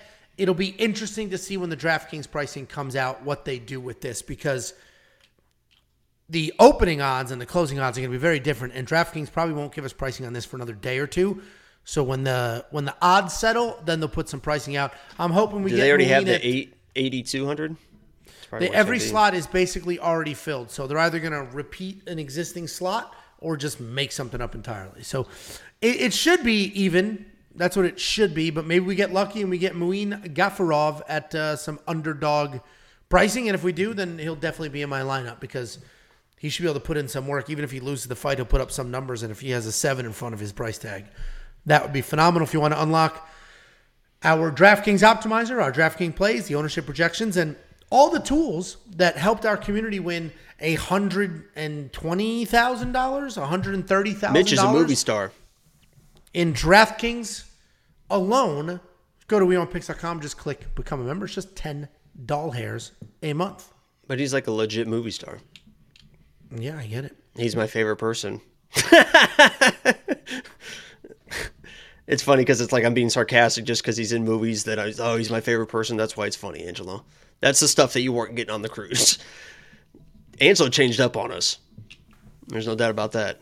That dude got also because I, was going to bring it up in the beginning, but we were talking about something else. But I mean that that cruise literally, and tell me this isn't true. You your ego was pumped to the max on that cruise because you were the funniest guy, you were the charismatic guy, you were doing the dad jokes, and everyone's laughing at it. You weren't getting checked by me in the chat once a week. You had your freedom, and you went loose with it because the text I were getting was like, "Holy dad jokes! What the fuck is this nonsense?" I honestly was honestly when I was reading some of the texts you were sending me there was actual disappointment in my heart. Like, what is going on with this guy? There's First no way all, he thinks this is funny. Ninety percent of the time, I'm the funniest guy in the room. Ninety nine percent of the time. If not I'm not there, ninety percent of the time. I, even when you're there, if we're sitting there, on, okay, come on, be honest. If we're sitting there Saturday night with the people. Last time we were How sitting many there people Saturday night, you had your legs up on the couch and were half asleep. and I was still fucking just cracking them all. Holy shit! There's no way. I don't know if they've ever laughed at anything you've said. Well, we'll find out at the pool party on the 10th, Yeah, which won't is next there. Saturday. I'll be streaming. Next up at UFC Vegas, it's for my birthday. I turned 40. I told you It's I'm gonna big- bring in. I'm gonna have 600. By that point, it'll probably be 700 live viewers for your birthday. I'll wish. I'll. I'll put. I'll make sure the chat tells you happy birthday, Angelo. I Jesus. fuck. Unlike you, I like hanging out with people in real life. Oh, I like fame and fortune, baby. I like. I like. I like people watching me. There's no doubt about that. Onlyfans.com. Slash, oh, sorry. Next up at UFC Vegas 74, we have a Abubakar Nurmagomedov taking on Elizeu Zaleski. A Abubakar Nurmagomedov 17 and 3 overall, 3 and 2, 3 1 and 1 in his last five. He is coming off that decision win over Gadzhi Omargadzhiev. Nailed it. Woo! He's taking on Elizeu Zaleski, 23 and 7 overall, 3 and 2 in his last five. He is alternating wins and losses. And Zaleski's a pretty good striker. He's got real power. He's very athletic. He can also be dangerous on the what the fuck did he go? He can also be dangerous on the ground, and he has that sort of capoeira style. Not sort of. He does have a capoeira style. If you don't know what that is, that's Brazilian dance fighting It's what Michel Pereira is doing when he's doing all his fun stuff. He's got real power, real athleticism, very real cardio, and he's a pretty dangerous guy, but he is coming back after a year and a half away, and he's taking on a Nurmagomedov. And like all the others, like that beard with no mustache would tell you, he's an aggressive wrestler. He's got one goal in mind come forward, throw hands. McDonald's, can you order me McDonald's? Are you pretending you have a girlfriend? Are you pretending you have a girlfriend? Thank you. Love ya. Are you pretending you have a girlfriend? Did Oh shit! Hundred dollars. Did you see hundred dollar donation from uh, Make the Bookies Pay, baby? Wait, did you just pretend you had a girl in there? What? What the fuck just happened? What are you talking about? We have a hundred dollar donation. What are you talking about? I went and got a fucking coke. Screaming about McDonald's? What is going on? Huh? what is going on? We have a hundred dollar donation from Make the Bookies Pay, the best out there. Period. Thank you very much. Jacob is on his period. This is very fitting. We appreciate the hundred dollars. It's very, very, very generous of you, Jakey. Any words for the people when you're not pretending you have a girlfriend? Um, no, I appreciate that. You know, we we, we definitely One put step in. closer to Brazil. Yeah, we, we definitely put the work in, and that's uh, that's gonna hundred bucks. That's I think that's a that's a month of food in, in Brazil. I literally think it is. someone someone that, that lives in Brazil told me like if you go out to a ni- like a nice restaurant or something, it's like four dollars, four or five dollars. There's just no way that's true. Anyway, thank you very much. I don't know. That's straight from the horse's mouth. for your very generous donation. Make the bookies pay. As I was saying, Abubakar Nurmagomedov is a wrestler. He's going to come forward, throw bombs, shoot. He's got solid pressure, good control, but he does have very questionable submission defense. His hands are actually solid, and while he's not gonna, he's not going to be knocking anybody out or anything like that. He can hang long enough on his feet and he'll trade long enough for people to be like, all right, I'm striking with this guy. And then he'll start to wrestler. He's not as good as his last name. So don't let the last name fool you and think that this guy's going to be just an incredible wrestler. He is not as good as his last name, but it's the same game plan that you can expect with that last name. And I like him in this matchup. I picked him. I bet him early. I got him at plus 120. Uh, that's been up there for premium members for two weeks now. Quarter of a unit on that. And I just think the very long layoff for Zaleski is going to be the issue. I think Abubakar will come forward, will bomb, and will just wrestle, wrestle, wrestle, wrestle. And Zaleski tends to lose to people who take him down. He's even been taken down by non wrestlers. Jingliang took him down. Others have taken him down, and I just think the layoff, the wrestling pressure, all that's going to be an issue for him. The line is tightening. We'll see what happens if Abubakar becomes a full blown favorite, but I did get him at plus 120, quarter of a unit. Premium members, you saw that two weeks ago. Lots of value there. Jakey boy, what do you think? Um, yeah, when I broke down this fight and, and I saw, you know, Zaleski's last fight against Saint Denis, I was like, holy shit, if he just copies and pastes that into this fight, he's going to absolutely dominate that fight. And then I got excited because of the layoff, because I thought, oh my God, a two year layoff against a Nurmagomedov. Year and a half. He is, he's Year and a half. definitely, yeah. what did I say? A year. Well, I'm just, I just, I'm I not trying to be two. a I dick. thought I said two. no, I thought it was a two year layoff. 2001 is, I think, the last fight. Anyway, I saw the layoff. I saw the Nurmagomedov name, and I thought, I'm going to get this guy as the underdog, and he is for sure going to be the lock of the week because I think he has the tools to dominate this fight. He is such a good striker. And what I love the most in this fight because I agree, Nurmagomedov, he wants the fight to the ground. I don't think he's overly dominant in his wrestling, not overly dominant in his control, No. in his in his takedown attempts. He doesn't have a lot of speed or power to him. And on his feet, he, he's got that like that, that Khabib jab, right? He throws that jab. He knows what he's doing on his feet. But like those those Dagestanis, they are a little bit flat footed. And I think he's one of the more flat footed of them all. And Zaleski's got such a good front. I mean, the way he blasts the front leg and destroys the front leg of people. You saw he was doing it to Saint Denis, beat the absolute shit out of Saint Denis. I mean, that fight was like almost got ugly. I think Paul Felder at one time was like, "Stop the fight! Stop the fight!" Like he is out on his. It was crazy the the beating he put on uh, on Saint Denis. But he started with leading, lighting up the lead leg, and that's going to stop the mobility even more. It's going to stop the takedowns, and I think he lights up the leg. He throws great, great combinations on the feet. Good, good power. And against Saint Denis, who is a grappler, he was defending the takedowns. He did what he needed to defend those takedowns as well. So I think he's cleaned that up. I hope in the last year and a half, two years, whatever it's been, that he's he, he's stayed tight because he's going to have to be tight early uh, with the ex- exchanges, or he's probably going to get taken down. And, and then you know, I think Nurmagomedov to win this fight needs ten minutes of control. I mean, he's got to he's got to Yeah. he's got to get ten plus minutes of the control, and I just don't see that happening. Um, so I'm going Zaleski all the way. I'm pretty confident in him in this fight. Yeah, I get it. Listen, at even money, I don't think I'm betting Nurmagomedov. The analysis remains the same, obviously. The pick stays the same, but I don't think I'm betting him. But at that plus 120, I'm like, man, that's solid plus money for a guy that has been active, that will come forward, will just shoot, and I can trust him. Zaleski, year and a half out. That's a long time to be out. That's a long time to come back. Try to find your rhythm against a guy who's going to be diving at your legs. Especially And yes, somebody that's so, so technical too, and sharp Yeah. as the Nurmagomedovs. I mean, that's what they're known for. It's just being so goddamn precise and technical with everything. I also am very biased. I for some reason I think he's very very overrated. So there's a biasy in my. in He's my not breakdown. as good as the last name would tell you. Like he's he's definitely not that level Nurmagomedov. If there's a ranking system, he's closer to the bottom. But I do think it. I think that pressure uh, combined with the year and a half layoff is going to be the the difference here. Seventy nine hundred dollars. I will spend that in DraftKings because if I think he wins, that means he's going to get some takedowns, have some control time, and should, should rack up some very real points.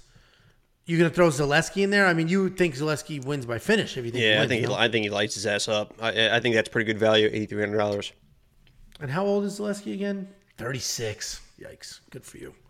That's a I'll throw age. 100 on That's this, a- too. I'll I, I'll throw I've always 100 on heard that people are the best looking and um, Their Funniest and- prime. Yeah. I'll uh I'll throw a 100 on this.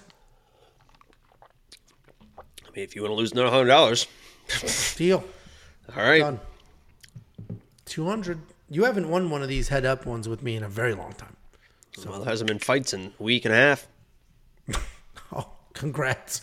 If you guys want to see all of our bets, all of our picks, the DraftKings Optimizer, DraftKings rankings, the DraftKings ownership projections, the FanDuel rankings, the FanDuel ownership projections, the cheat sheet, the leverage scores, the 38 columns of detailed data and metrics, the line movement tracker, our calculators, our raw notes, Artem's picks, my picks, and so much more. Just go to WeWantPicks.com. It's only $10 a month for every single thing I listed and all the things I forgot to list. WeWantPicks.com. Just click become member at the top. It's only $10 a month. And I'll tell you where you can get 50 bucks. Just go to Oh my God! Here we go. Jesus. Christ! slash bets. Sign up with any one of our betting partners. Make a deposit. We send you 50 bucks as a thank you. WeWantPicks.com slash bets. You're going to get there. You're going to see our different betting partners on that page. You need to be on that very specific page and click those very specific links. Once you do, you will be in our affiliate pool. You make a deposit, and then we send you $50 as a thank you. Become a premium member. Make the commercial stop. Fuck. Sorry. I hate him the more than you trying- guys. You're the one trying to get to Brazil. Look at that chest. Jesus Christ. Don't you just want to rub your fingers through that thing? God damn. Why are his nipples so wide too? Like, Yeah, doesn't that the right, right- nipple look incredibly? Yeah, there's something wrong with that. It's like cr- crawling. It's like a snail crawling up his pec. it does look like that. It's leaving. Yeah, it's tired of that bullshit. I It's, had trying to, it's, it's, it's like a plant trying to reach sunlight through that hair. It, that, that poor nipple hasn't seen the sun in 20 years. That thing's trying to get sun, some sunlight. Holy shit. He's like, oh my God, winter's over. Look at this. It's a bear. I had uh, escargot on that cruise because I'm a fancy boy. Wow, that was Next up, I mean, that's the shit I'm talking about, Angelo. Like, that's the trend. I'm doing all this work right here. Boom, boom, just joke after joke. And you're like, I had escargot. Speaking of snails, I had escargot on my cruise. You got to cut that shit out, man. Next up at UFC Vegas 74, we have Jamie Mullarkey taking on Muhammadjan Naimov. Jamie Mullarkey, 16 and 5, overall 4 1 in his last five years, coming off that decision win over Francisco Prado. He's taking on insanely short notice. This was just announced yesterday. Muhammadjan Naimov, who's only 8 and 2 in his career. He is 3 and 2 in his last five. He is riding a three fight win streak into his UFC debut. I, what I before we started the stream, I said, you know what I should have done? Oh, I should have. Do we? I, we just made fun of your dad jokes. Do you want to say No, it? I I should have spent the time to Photoshop you into the Jamie Mullarkey spots in all these photos. that would have. I would have lost my shit. I- will be I honest with you. If you just script this thing over and there was my face right there, I'd have lost my shit. I legit I would have lost my shit. I I would have. completely, Been, I would have been able to finish. I didn't think of it until literally I had it up in front of me and I was checking the slides. I was like, "Fuck that shit." It's actually when I saw your easel that I was like, "God, if I put Jacob's face Do on there, that would have been it." look? I don't think we look alike. I wouldn't have thought it, and then people say it, and it's like, "Yep." as soon as people say it, it's like, "Yep." Anyway, it's because you both don't have eyebrows, which is like a very bizarre I do have eyebrows. physical trait. Okay, They're wait, in the blonde. kitchen. They in the drawer and they're not as bushy as his. I think his, his look not. I would rather have my situation than those. I mean, those things are aggressive. No, Holy shit! It looks like one of it five, looks six. like both of Ni- Naomov's nipples went and landed on top of Jamie Mullarkey's eyes. I've got the dad jokes. Yeah, that was a callback. That was a. No, I I that was a pretty good one. was. I mean, they just. I mean, just good. imagine those little nipples hanging over. Jamie Mullarkey originally supposed to fight Guram, big time underdog in that fight. Now a massive favorite in this fight, and that's some short notice juice on that line. Jamie line line. Jamie Mullarkey's a pretty well rounded guy. He's sort of a jack of all trades. He can do everything. Not great anywhere, but he's a busy technical striker. He can grapple as well. His career has sort of evolved. He started primarily as a grappler, but he's been a much more active striker sort of later in his career. And he does have a couple of knockouts in the last two years as well. So he's found that power while developing his skills. He is coming off that decision win over Francisco Prado, where he did have really nice takedowns, solid striking. He was pretty patient in that fight as well. What are you doing? None, just hanging around. yeah, that's actually my favorite. That's that's my favorite. None, like, just over- hanging what? around. What? Who? I think he goes, who? Me? He goes, who? Me? Just hanging around. Anyway, um, he's taking on Muhammadjan Naimov, who very similar to uh, Muin, fought in the contender series a few uh, few years ago. He's back at it, giving it another go. This is big opportunity on short notice. They're, I think they're from uh, Taj- Tajikistan. There you go. And overall, Naimov is a well-rounded guy, right? He prefers to strike, but he can wrestle when he needs to. He bounces between featherweight and lightweight, so don't expect him to be sort of the bigger guy in this matchup here. Even though it is short notice, he's a fast guy. He's an athletic guy. He has old school martial arts striking background. I think it's taekwondo, karate, something like that. And he has that sort of style with him, that calculated approach to when he's throwing the kicks, when he's throwing the punches. He does like to close that distance and then clinch up and strike. He will actively defend takedowns early in a fight because he trusts his striking. And then start to slow down and completely flip that switch and just start diving for legs, looking for takedowns later as the fights go on. He is solid. Um, his takedown defense is is uh, not as solid as his takedown offense, but it is there. And a lot of people instinctually jumped all over Jamie Mullarkey when he had a short notice opponent. The odds makers did as well, minus 590. I don't know, have those dropped everywhere yet? I just checked Bet Online. I don't see him. I saw him on FanDuel is where I got the minus 590. I think they were the first How are you on? How are you on FanDuel, Angelo? best fight odds We'll tell you you dumb dick and then um so a lot of people jumped all over that but the reality is this is a tougher fight than those odds dude naimov is not a bum and i think jamie mullarkey i think he gets a little too much credit for his body just say what you know. Say it. say it like a man. I do it every you. week, Angelo. yeah you do it i'm not you i'm not going to come here Say and it like Jamie you said it to me. I, I, I said Jamie Mullarkey sucks. I don't think he like sucks, sucks, but I don't Like, think literally- Jamie Mullarkey. I don't think I just think he's a terrible fighter.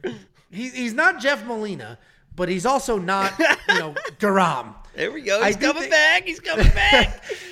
I think Jamie Mullarkey's a little bit overrated because he's not great at striking. He's not great at wrestling. He uses those tools and he can outstrike people who are not very good strikers. He now grapple people who are not very good grapplers.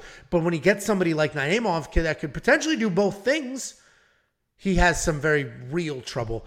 I do think Jamie Mullarkey's going to win. It is short notice, but I'm not touching these odds. Even if it was minus 400, I don't think I would have put him in the safety parlay because I just Muhammadjan is is decent. Not great, but he's decent. And the only reason I am sort of favoring Jamie here, obviously, is short notice, but also Jamie was preparing for a very good striker. So I'm sure his grappling is going to be on point for this fight. And, um, yeah, Muhammadjan can be taken down. What do you think, Jakey boy? Uh, I'm going to say something a little bit crazy here, but I think it's absolutely true. This is a more dangerous fight for Jamie Mullarkey in terms of fighter. Not an not not a harder fight because I think Guram was a very very formidable opponent. But I don't think Guram was going to be very dangerous anywhere to a guy like Jamie Mullarkey. Yeah, he might get in the pocket, he might get clipped, but Guram's not like an overly dominant striker, and obviously isn't like a, a dominant grappler with submissions and stuff like that. So when I'm looking at this guy, Naomov, Naomov, how are you saying it? Well, My now dude I don't know how to say it because you said I- it wrong. Muhammadjan My- is easy to say. my, my dude John. M.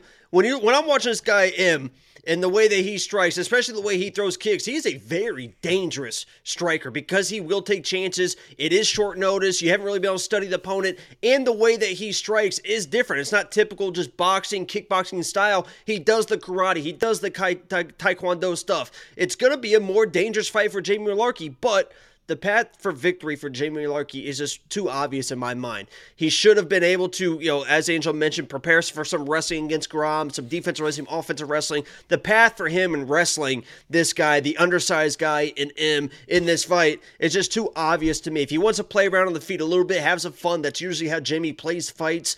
Um, but I think short notice, he goes to the grappling early and just wins the fight, gets out of there. But I think he would have given Guram a, a hard time. He is a much more technical striker than I think you give him credit for, and has much much more power than most people behind those strikes for this division. Really, really crazy power. Super tough guy. Uh, I think Jamie Mullarkey wins this, but he's gonna want to wrestle to to do it easier. Yeah, he definitely is going to need the wrestle in this matchup. Um, and I'm, I think he's preparing to do that. He was fighting Guram, and I'm sure he was preparing to wrestle because he wasn't going to outstrike Guram. Yeah, I, You know what annoys me about you and the rest of these fucking dorks? Everybody was like, now that the Guram fight is canceled, oh, Jamie was going to murder him. Shut the fuck up. I was saying Shut it the f- three Yeah, weeks. but you you do that shit all the time, and you actually put your money where your mouth is. Everybody else saying it just wants to be like. I just put my "Oh, before I could even put it in premium. I put my I had a plus. I was playing uh, Jamie plus three and a half, like a full unit on it too. I, I thought he was gonna get fucking smoked. Anyway, um, Do you want to? Do you want to own up to why you hate Jamie Mullarkey? why? Well, I think it's pretty obvious. You have a some sort of weird connection because I do kind of resemble Jamie Mullarkey. So by default, you just fucking hate the guy. Everybody that kind of looks like you a little bit. You kind of look like uh, Big M over there a little bit. If you grew the I'll beard, take, I'll take that all day. I'll take that all day. oh, it's a compliment. I've seen that's thank you. Same chest hair too. Thank you so much. Same and nipples. I bronzed. I, I bronzed my my left one is was pierced, so that's a little, Wow, little bigger just- than the right. You really wanted to break. You, you were you were looking forward. You were like, oh my god, they're talking about nipples. By the way, guys, my nipple was pierced. So. Old G's, no. Anyway, no DraftKings pricing just yet. The pricing is going to be absolutely wild for Naimov, but Mullarkey is already at sixty-seven hundred dollars. I forgot to post that here. He's at sixty-seven hundred dollars. That is locked in, ready to go. You have to throw him in. He's going to be DraftKings. in How not? every single person's lineup. How- yeah, you kind of have to. It's a it's a free play at sixty seven hundred dollars, a minus five ninety favorite. Did those odds change? Did you even look? What'd you say? I wasn't listening. Christ, best fighter odds. Someone said somebody photoshopped Jacob's face on Jamie and put it in Discord. Uh, don't do that. He's still minus five ninety, so nothing changed with the odds. Um, and that is available on FanDuel. If you like it, I wouldn't touch it. We on picks. This, I mean, this should be. ten dollars a month. What do you think He these should odds minus. should be? Th- he should be minus three fifty. I was going to say 300, but then I'm thinking about it. I mean, it could be minus 240 in my mind. short. It's very short notice, and he was preparing for a much better opponent. I mean, I I love Jamie more than anyone, but if there's anyone that just loves to just say fuck it and throw some haymakers in the pocket, it's Jamie Mullarkey, man, and that's not good. That's uh, it's a. Uh, I'm seriously, I think I was more confident in him versus Guram because I think he was going to be able to handle Guram's kickboxing style, and this dude's just fucking a little bit wild, man. This dude's wild with the striking, He's very wild. Comes forward, doesn't care, reckless abandon, like the can spinning stuff, as well. the weird kicks. I mean, you get weird liver shots out of stuff like that. Well, we'll see what happens. WeWantPicks.com unlock all the picks, all the bets, and everything else I think Big $10 M's lock of the week, man. month. I guess we'll have to wait and see. Next up Oh. at UFC Vegas 74, we had the previous, and not really. I was gonna say biggest under or biggest favor on the card, but she never really was. I guess. I would just Um, like to say real quick, I, I love that the UFC supports Brazilian women. They're making them fist fight each other in a cage for money. It's a good matchup between two strong, beautiful women. well, both of them beautiful. We got Karine Silva at 15 and 4 overall, 5 and 0 in her last 5 with all stoppage wins taking on Ketlen Souza 13 and 3 overall, also 5 and 0 in her last 5 and she is making her UFC debut. Karine Silva powerful grappler, constantly working for a submission both on top and on bottom. She has 15 wins with 15 stoppages absolutely dominant in all of her wins. She's going to plot forward, have a nice tight guard on her feet, throw a flurry, rush to the body, clinch, get you to the ground, and then just work for something there. Occasionally, she'll chase a submission, end up losing that sort of exchange because of it, but she's still coming out on top, and uh, she's coming off that submission win over Polyana Botelho in her UFC debut. She's taking on UFC debut Ketlen Souza. And Ketlen's doing that after winning the Invicta title just a few months ago. She loves to pressure with real heavy strikes and work in her own occasional takedowns. Everything she does is heavy. She throws big kicks, big punches. She's going to crush with elbows. She's always looking to do damage. Very solid grappler as well. Ketlen is definitely a what? You know, she's a solid grappler. Ketlen? Yeah, dude. Anyway, um, Ketlen's definitely a prospect, and she could be sort of trouble in this division. Oh wow! But Did you watch my quick pick video? No, I filmed my video two weeks before you filmed yours, you lazy piece of shit. Well, I don't watch any of your shit, Great. and I know you have to watch mine to make sure you're monitoring Mine come out my activities. you. Oh yeah, just- like, what is this? What's this son of a bitch doing now? I watch it in two X to make sure no penis is. You watch all my. Saturday streams like this. she was like Danny DeVito, just all fucking short and angry. Anyway, Ketlen Souza is a prospect, and she's going to be able to do things in this division, but this is a really tough UFC debut. Karine is dangerous everywhere. She should not have an issue getting this to the ground, but Souza is powerful, but I think she's too committed to the strikes, meaning she plants and just Oh, bombs. good form And there. I like that form. just from all the way out here because that's where she's throwing them from. They're not here where they should be. They're bombing right away. here. I mean, that's the difference here. Is I- I'm right here. You're, you're you're mimicking like this. I think you even had an open hand at one point, just doing that right there. Well, you slap I'm right it. here. I'm right here. I'm Philly Shell. I'm right here, Angelo. I'm here. Congrats.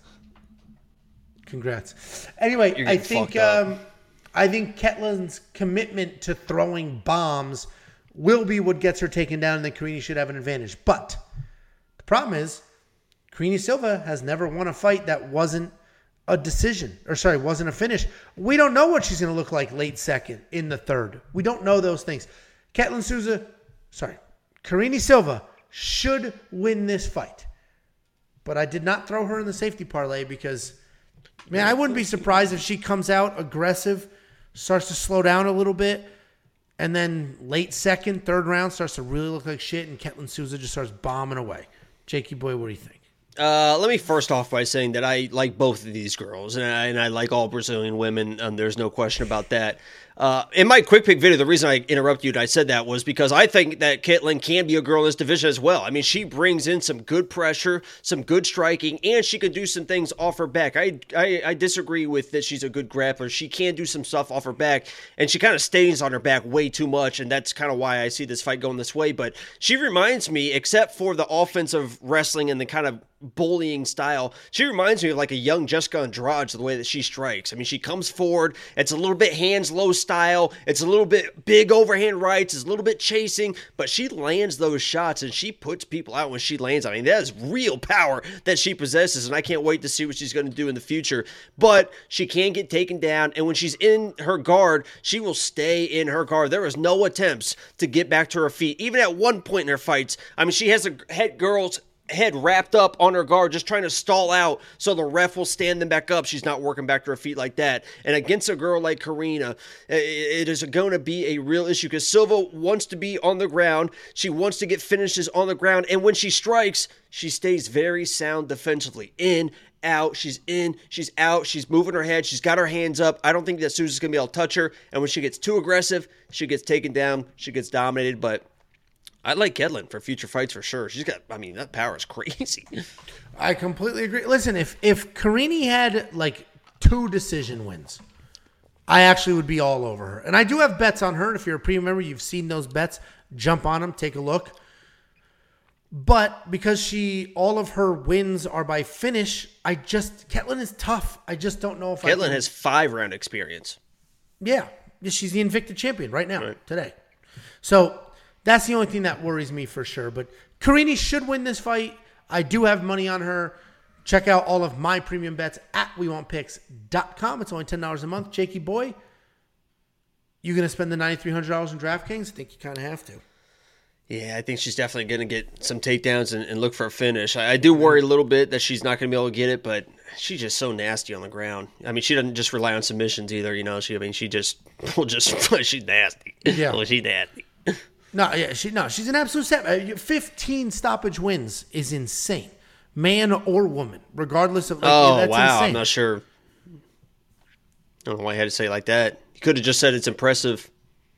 There it is. I and I, I wanted to make sure that people knew I was talking beyond just the women's division. Stay away I- from my Brazilian you- women. Stay the fuck away you- from yeah. my Brazilian women. Unlike Angelo. you, I actually do support women. Literally paying for these little bitches right now. My mom's in town putting in the bed. I whisper it because if Tiffany heard me call them bitches, it wouldn't go well. Next up at UFC Vegas 74, we have Victor Altamirano taking on Tim Elliott. Victor Altamirano, 12 and 2 overall, 4 and 1 in his last five. He is making a very quick turnaround than it is against Tim Elliott, who is 18 and 12 overall, 3 and 2 in his last five, coming back after a year and a half away. And it's a weirdo timeline because Tim Elliott coming back after a very long layoff. Victor Altamirano just turning right back around after fighting just a month ago. And I think that quick turnaround is why this line looks the way it does. Because Victor kind of looked like shit in that last fight. And now they're just going to assume he's going to continue to look like shit. But the reality is, he's fast, he's powerful on his feet. He could also be patient and calculated. He has an impressive 6 to 4 striking differential, and that really speaks to his pressure. His takedown defense has improved. It's not great, but it's at 53% now. But if he is taken down, he's very busy and just doesn't accept bottom. But I did mention he's coming off that win over Vinicius Salvador, but he looked bad. And my daughter's screaming in the background. Great job. I was like, I was like, I was like, Dad, leave my TV on. I was like, what the hell is that? Great job, Nunna, putting her to bed. Jesus. Taking on That's Tim don't hit, Elliott. That's why you don't hit kids. Ta taking on Tim Elliott, 18 and 12 overall. And that's just the definition of grit and tough. He's going to come forward. He's going to look for a finish. If he doesn't get it, he might get finished. And he's constantly coming forward. He makes every fight dirty. He puts in. I mean, Somebody's gonna call the cops, man. Are we sure we know what's going on? I'm sure it's my youngest who doesn't want to go to bed. It's nine o'clock. They go to bed at seven every Holy night. Shit. I, I, I, they are in bed by 7 p.m. every single night. But grandma's in town. School's out for the summer. So Get your fucking house under control. Everyone shut the fuck up. oh Jesus. I would never. I Um, mean, it, you know, I would never let that pass in my house. None of that. Yeah, It's not how I was raised. That's You not how I was raised. I bet. And and turned out so well. Anyway, Tim Elliott just comes forward, puts on tons of pressure, lots of volume. He's going to stay in your face the entire time. Even if it's on the wrong side of exchanges, he will be there ready to go. His striking's not technical, but it is effective. Because of that forward pressure, his best asset is definitely his grappling. He moves really well on the ground. He has submissions from every single position. And even though he is so talented on the ground, he's always chasing and sometimes will lose a position because of it. I mentioned, mentioned, he's a vampire. Oh, oh, oh. I mentioned No, you sounded you, know, you sounded Italian when you said it in my mind. That's not Avenge. actually. Uh, it's my mother who's here, so here hearing her, she Let's didn't get her on camera. Let's bring her in here. Let's do a little Q and A. Let's do a little Q and A with Nana. Nana. Yeah, you're gonna get Nana. I don't know. That's the first thing I could think don't, of. I don't think she wants it. Anyway, I think Tim Elliott does win just win this fight. what? I think Tim Elliott does win this fight. Um, because if Victor Altamirano, I mentioned his takedown defense is improving, which it is improving, but it's still not good. And that's going to be the issue for him. I think Tim Elliott's going to come forward, pressure, pressure, pressure, get the takedowns, get it done. Tim has multiple takedowns, lots of scrambles, good cardio, good pressure. I think Tim Elliott is definitely the pick, the play. I think he gets it done. What do you think, Jakey boy? I was like, did I already do my breakdown? I thought you just moving on to the next one. Um, this, I mean, the simplest way I can make this breakdown is I believe that they are kind of mirror images of each other. They're both kind of wild dudes that like the pressure. They want to get takedowns. They want to get on top of people. They want to get the, the person's back. The issue for me is I think Tim Elliott does everything a little bit better than Victor and showed a great, great gas tank in his last fight. I mean, he was beating the shit out of Tagir, like just tossing him around and stuff. Where Victor, as you mentioned, in his last fight against Vinicius, Team Ribas, we knew that Team Ribas was going to have Vinicius coming in well prepared. We love Amanda Ribas' father and the way that he coaches and game plans. And Amanda Ribas is just going to be so ready for Maycee Barber here in a few weeks. UFC Jacksonville. We're all very, very excited for you guys. Good luck, Amanda. Um, and uh, that's why Victor was struggling in that fight. I just completely, I just completely Yeah, lost. what the hell is going on? I on? literally thought, I thought that was a pretty good little promo there, and then I was like congratulating myself in my head, and I completely forgot what I was going to say. Uh, but Tim Elliott, I think, oh, because he was slowing down, he was slowing down in that fight, and I think Tim Elliott just kind of outworked this guy coming off a crazy situation, life situation, family situation. He's going to be fighting emotional in there, which could be dangerous against a guy like Victor because Victor, I mean, he dropped a Willycat. I mean, he's got some power behind those hands. Um, and I can't wait. If he wins and he gets on the mic, I know he was in my mentions because I put a tweet out that was like, I, I can't wait to see what Tim Elliott is going to say on the mic after this fight. And he and he's been replying to people saying, I'm going to get wild. I'm, I'm going to finish this guy. He said, I'm going to get like fucking wild or something in this fight. Or he said, I'm going to do some wild shit, is what he said. It's like, holy shit. I thought you already kind of do wild shit all the time. It's like, what do you, Yeah. he's going to do the Vanessa Demopoulos cartwheel in there, I think. But I got it Tim. Elliott all the way in this fight. Um, yeah, so we're both on the same side here. We both uh, pretty confident in Tim. I think it's going to be the wrestling that does it because Victor does sort of struggle with takedowns at times. So I think he will uh, struggle with Tim's takedowns and that pressure and just his ability to keep coming forward no matter what's happening to him. But as you mentioned, a lot going on in that dude's life, and the emotions could be good or bad. You had the exact same breakdown for JP um, Buys, but JP he was Buys, and that didn't go that way. well, he wasn't fighting Victor Altamirano.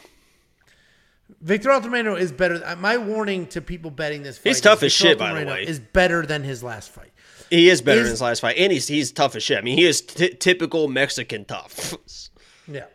What's a typical Mexican to you, Jacob? Someone that well, first of all, the men work hard, tough as shit. Those the fighters. If you're Mexican tough, if you're a Mexican fighter, you're tough shit. And the females, the Latinas. I love my Latinas. you know what I mean? Me gusta Latinas. Yeah, I, mean, I do love my Latinas. I love the attitude, the sass. If you're out there, please. I'm serious too, man. I love that shit. This is what happens with a week off, man. Fuck. This is just taking forever. All right, we're not, Um, just keep it going. Keep the tape Tim. Elliott, nine thousand dollars. You spending that in DraftKings? I think if I I, kind of trust a him much- when he when he's saying I'm going to finish this guy, I kind of trust him. And you know what the TKO bets were for Tim Elliott this week?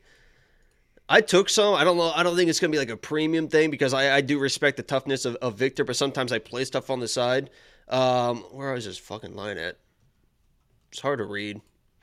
Tim Elliott by TKO KO by rounds is plus 2800 plus 3300 plus 4000 and i don't know if he's going to sub the guy i think he's going to have to probably tko him if he's going to finish him Yeah. um I agree. those are he said he's going to finish him Well, he said till death do us part as well.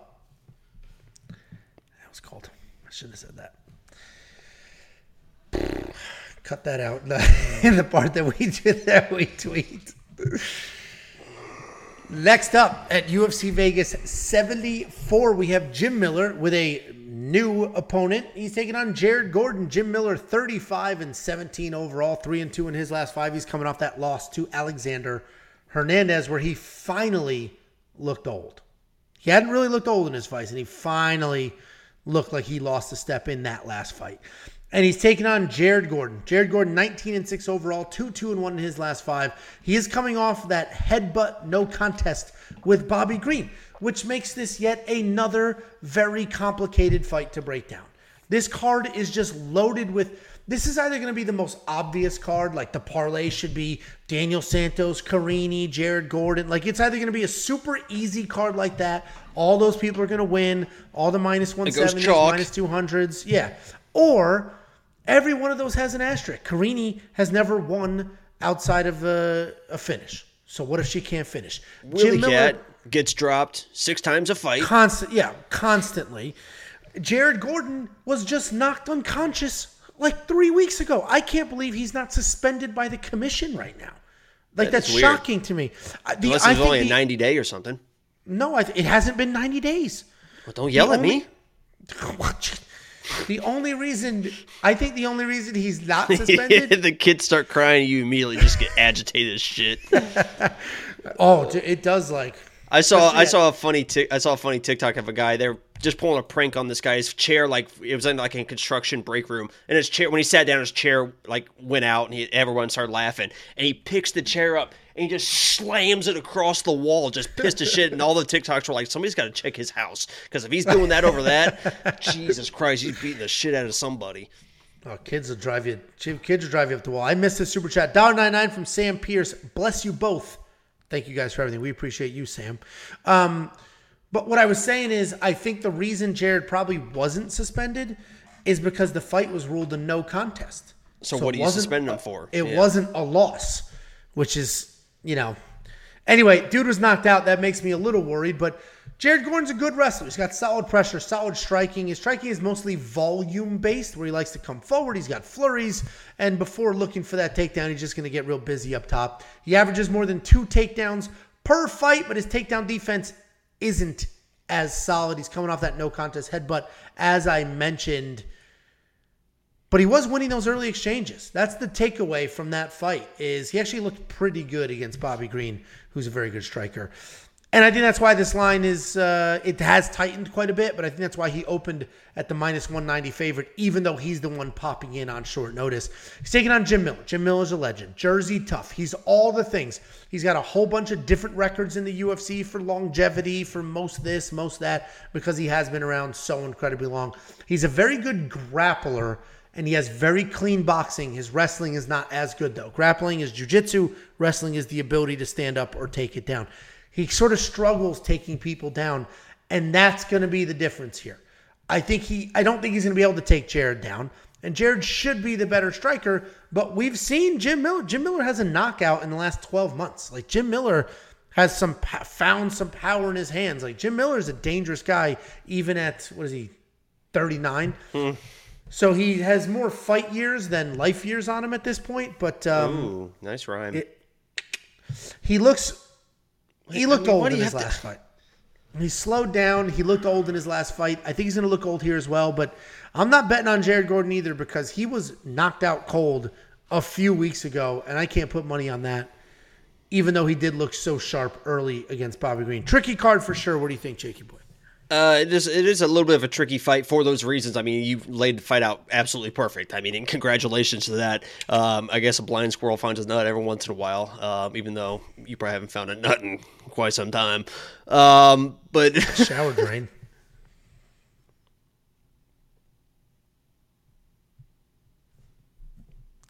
Continue.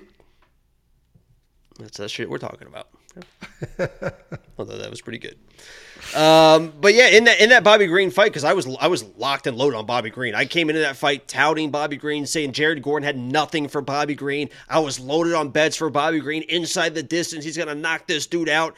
And about two minutes into that fight, in my head, I'm thinking, this is not good because because Jared Gordon is counter striking Bobby Green, who is so hard to hit. He's got that Philly shell, and he it's really hard to hit this guy. And, and Jared Gordon was landing on his chin at times. I mean, with extended combinations and getting to the target better than I've seen almost anyone get to the target on Bobby Green. And against a guy like Jim Miller, who is much more flat footed than Bobby Green will be, he's much more hittable in this fight. I think he can have the exact same success. I think Jim Miller is going to be very hittable for a guy like Jared Gordon. You mentioned he does look like he's starting to slow down. He's still got the power, which is the big pause for concern in this fight. But I believe Jared Gordon can kind of avoid those power shots like he did against Patty, kind of in, out, point fight. And if he at point fights Jim Miller, I think he can easily, easily win this fight in the striking. But as everyone always talks about, power is the last thing to go.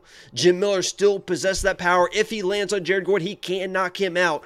But I think Jared Gordon is is is much better striker in this fight, and uh, I'm pretty confident in him. Um, you know, as long as he just please don't get knocked out. Oh, well, that's the thing, and and you know, if this is a few years ago, I wouldn't think it was possible. But Jim Miller knocked out was it Nikolas Motta? Knocked him out cold. So you know that that pa- that power is there. So we're both on the Jared Gordon side.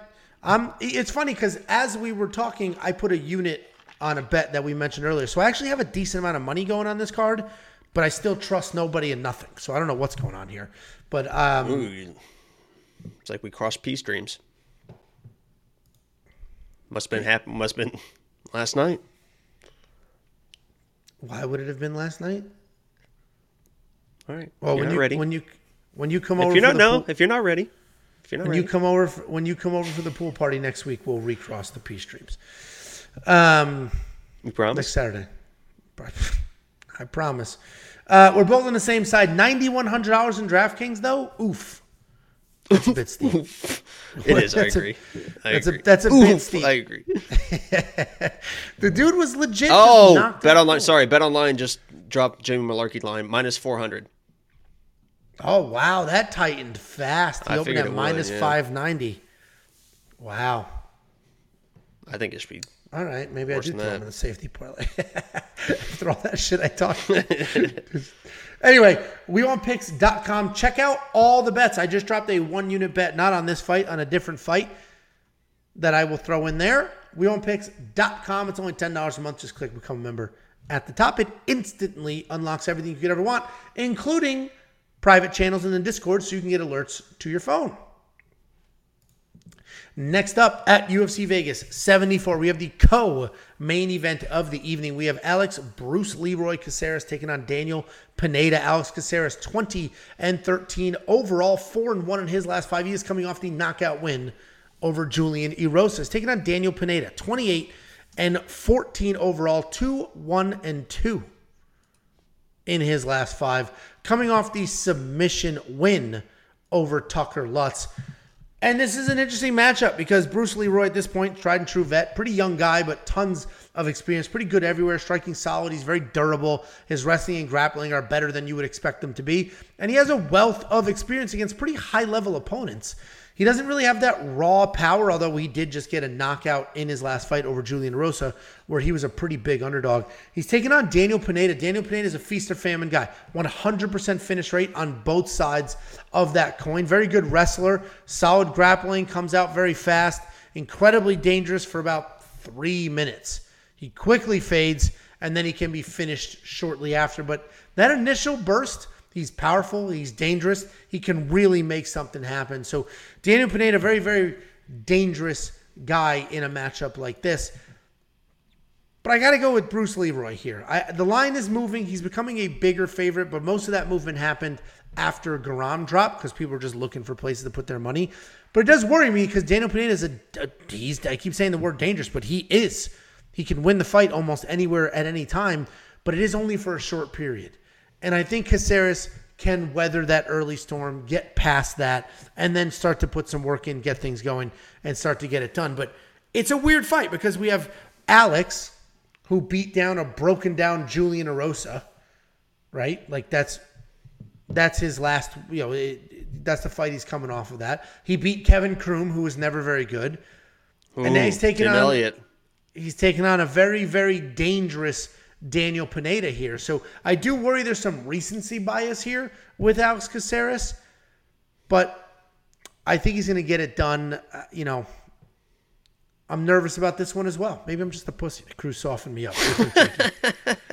You said it, not me. That was that was good. No, you're, the last thing you said about Alex Caceres, I think nails it right on the head. Was is the recency bias of Alex Caceres? Like, oh my God, he's coming off this knockout of Julian Erosa. We now know Julian Erosa's got a little bit down. chinny, and that was his first actually kind of real knockout since 2010. So let's pump the brakes on Alex Caceres coming in and just knocking people out. What he wants to do is kind of dance around karate style, lunging with shots, but he wants to be on your back. He doesn't even necessarily want to kind of wrestle. He would just like to just kind of climb your back and be on your back and threaten submissions. And against a guy like Daniel Pineda, and the way that he looked in his last fight. I mean, he looked very sharp after the layoff in that in that fight. Looked like his cardio was better, landing great, great combinations, finding the chin of Tucker Lutz. Now, Tucker is a much different fighter than Alex Caceres. He's going to be a flat foot. He wants to grapple, so he's a little bit flat foot. He's going to be much easier to hit, but he was still landing good, good combinations and looking very sharp and precise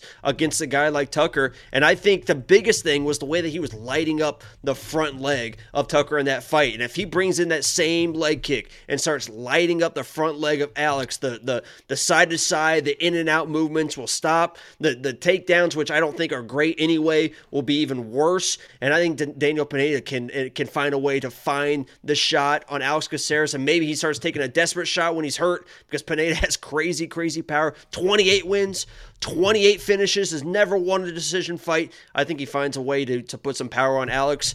Um, you know, Alex is going to need to get respect early in my mind, and I just don't see a way for him to really get that respect. And I think Pineda's kind of all over him with the power. Yeah, I mean, it's definitely. Uh, I'm glad you're not super high on the Caceres side because a lot of people are. Like I said, the line is widening, but a lot of that has to do with the Guram fight. Guram dropping. Guram was like everybody, most people's Casuals. most confident pick, and there was money there. Once that fight dropped, people were just desperate. Well, now where do I put this money? So all of the favorites just became bigger favorites, is what happened. That money just trickled down to other favorites. So I, I think it's sort of artificially moving because without the Guram fight dropping, I don't think this line moves the way it did. Um, I think Alex wins. You're on the Pineda side. I think Alex just weathers that storm, and Pineda, Pineda fades fast, which is his biggest issue. He looked fine last fight. I mean, you're right. Well, and, and like I said, the recency bias on Alex. Okay, he beat Julian Erosa, who has been knocked out since then, again, and Kevin Crew. and Kevin Croom's just never been good. So it's He's like only- those are his. He's only finishing marriages. wins. So anyway, That was a much um, more. That was a much cleaner joke than what you said. Mine was very mean. and your fat ass dog. I can't believe we've been doing this two hours. Oh Jesus! Are you going to spend the seventy three hundred in DraftKings? I imagine it's a great underdog price. I think it's pretty good value because I don't. Maybe he gets tired and then you know Bruce Leroy's able to climb his back and, and find a finish or something. But I think the first round and half is going to be all Pineda, and he's a finisher, man. He's a finisher. He's hundred percent a fit. He gets finished though too. He's finished a ton. Right. He's been he's been to a decision five times. I think out of how many? Twenty eight plus ten is thirty eight, and fourteen is forty two 42 fights. 42 fights. I did it. Forty two. I said it first. you know, you were right there. So, you know, it's uh man, tricky ass fucking card. First one back, tricky. So WeWantPicks.com, ten dollars a month, unlock all the picks, all the bets, and everything else you could ever imagine, including the line movement tracker, which I am updating as we're speaking. Jamie Mullarkey minus four hundred, which means his line movement went from minus 590 to minus 400. He is at a 79.67% probability. So that's the odds for him to win, almost 80%. And that line movement is plus six 6.4. Oh, he's minus two eighty now. Okay. I'm not just going to sit here updating this sheet like an idiot. Um, I was just kidding. yeah, no shit. Just pranked you. Just you got got.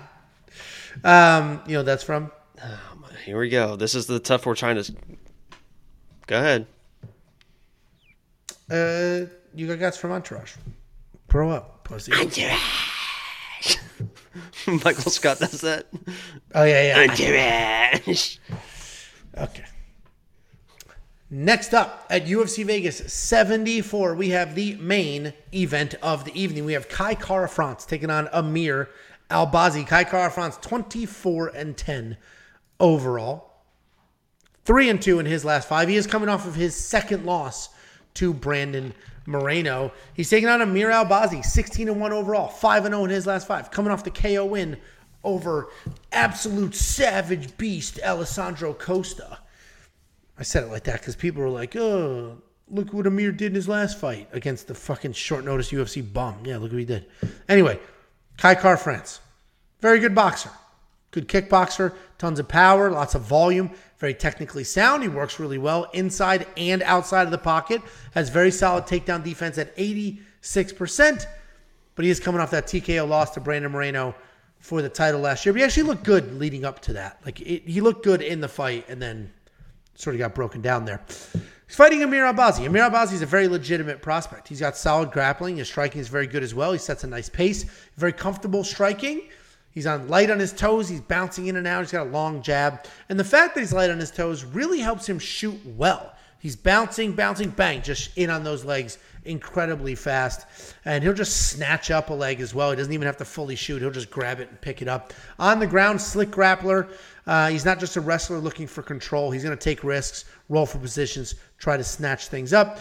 And I mentioned he's on that win, coming off that win over Alessandro Costa, where he had two knockdowns, a takedown and the finish, but that was a UFC debut on short notice, I believe. So this is a very tricky fight because on one hand we have Kai Kara France, sort of a proven entity, right? He's been in the UFC for a little while. He's got that nice win over uh, Askar Askarov, Who's not in the But it is- UFC? but at the same time, I think Kai Kara France is overrated. I thought he's been overrated for a very long time. He's taking on Amir Albazi. Seems to be a killer. Seems to be a wild prospect. He hasn't beat anybody. He's beat literally nobody. He hasn't beat anybody of any substance whatsoever. So we just don't know how good he is or is not. So we have an overrated guy who has at least established himself as I can win at this level. I've been at this level for a while, earned his way into a title shot, versus an unproven guy who has a ton of talent, but we just have no idea what's going to happen if things get a little tough for him. Amir's probably going to need the takedowns, in my opinion. Kai France has very good takedown defense. So, incredibly, ridiculously slight lean to the Kai front side because of the takedown defense, because of the UFC level experience. But this fight is just, uh, it, this is a, a tough, tough fight. I think you're a little more confident than I am, right? Uh, yeah, I'm, I'm actually a Kai Kara France fan. I, I, I like the way he fights. People enjoy the way he fights. Don't blink. You know, he gets in those firefights. He's he, he puts himself out there. Um, and a lot of people leading up to this fight, I saw for because we had the week off, so everyone's like the lock of the week. By the way, six in a row, going for seven. I saw a lot of tweets, a lot of messages on Discord. Join the Discord, absolutely free in the link below. I saw a lot of stuff about Kai Kara Francis lock. You see in the chat right now, the first thing you saw is Francis lock. Francis lock. He's a, he's a lock because he was the underdog at the time, then moved to the favorite. And I was like, oh my god, maybe maybe. So I was seeing all that stuff, and then I'm watching this fight. So I'm already kind of biased towards Kai Kara Francis. I like him. People were saying he's a lock, and now I'm looking at this fight, and I'm like. Okay, here's the issue I have with this fight. I, I, I, I believe that Kai Kara France can defend the takedowns, can defend enough takedowns, right? And most people, I assume, make that transition of he can defend the takedowns, therefore he wins the fight. I don't think it's that easy because I believe Kai Kara France is the better striker. I think he's a slightly better striker, and I mentioned this in my quick pick video. In my mind, and this is not like an actual tape breakdown, this is just how I feel and the way that I feel when I watch Kai Kara France fight. That I believe in his mind, he is the much better striker in this matchup. I don't. If you asked him right now, he would say, "Oh, I'm, I'm ten times the striker that Albazi is in this fight." And I think that's going to get him in trouble. I, I really think that he's going to run into trouble because you, you saw in the third round against Moreno. That's was his best round. He was looking so sharp. Kai Kara France gets hit, and he especially gets hit when he gets overconfident in his striking, when he's having too much success. He was chasing a little bit too much in Moreno and got caught with that body shot. That's what happens against Brandon Royval. Gets a little bit too, you know, and gets caught in this. It's like I just feel like he's going to have too much success early, get over aggressive. Albazi's got a great jab. He's going to start touching them, and then he's going to lay on some power enough to where Kai Kara France is either going to panic or something weird's going to happen where it's then it's going to go to the ground, and then he's in big trouble if he's already hurt before he goes to the ground. And I, I really believe, I know that's not like a, a technical breakdown. Oh, this guy's going to do this, but it just feels like the way that Kai Kara France fights. He's a confident guy as he is. He's going to come in, have some success, get a little bit too aggressive again and Albazi's going to be there because, as you mentioned, Albazi, I know he doesn't have a great resume, but he just seems like one of those guys is just kind of one of those dudes, man. When you watch him fight, it's like, Jesus, man. He's a better striker than people think.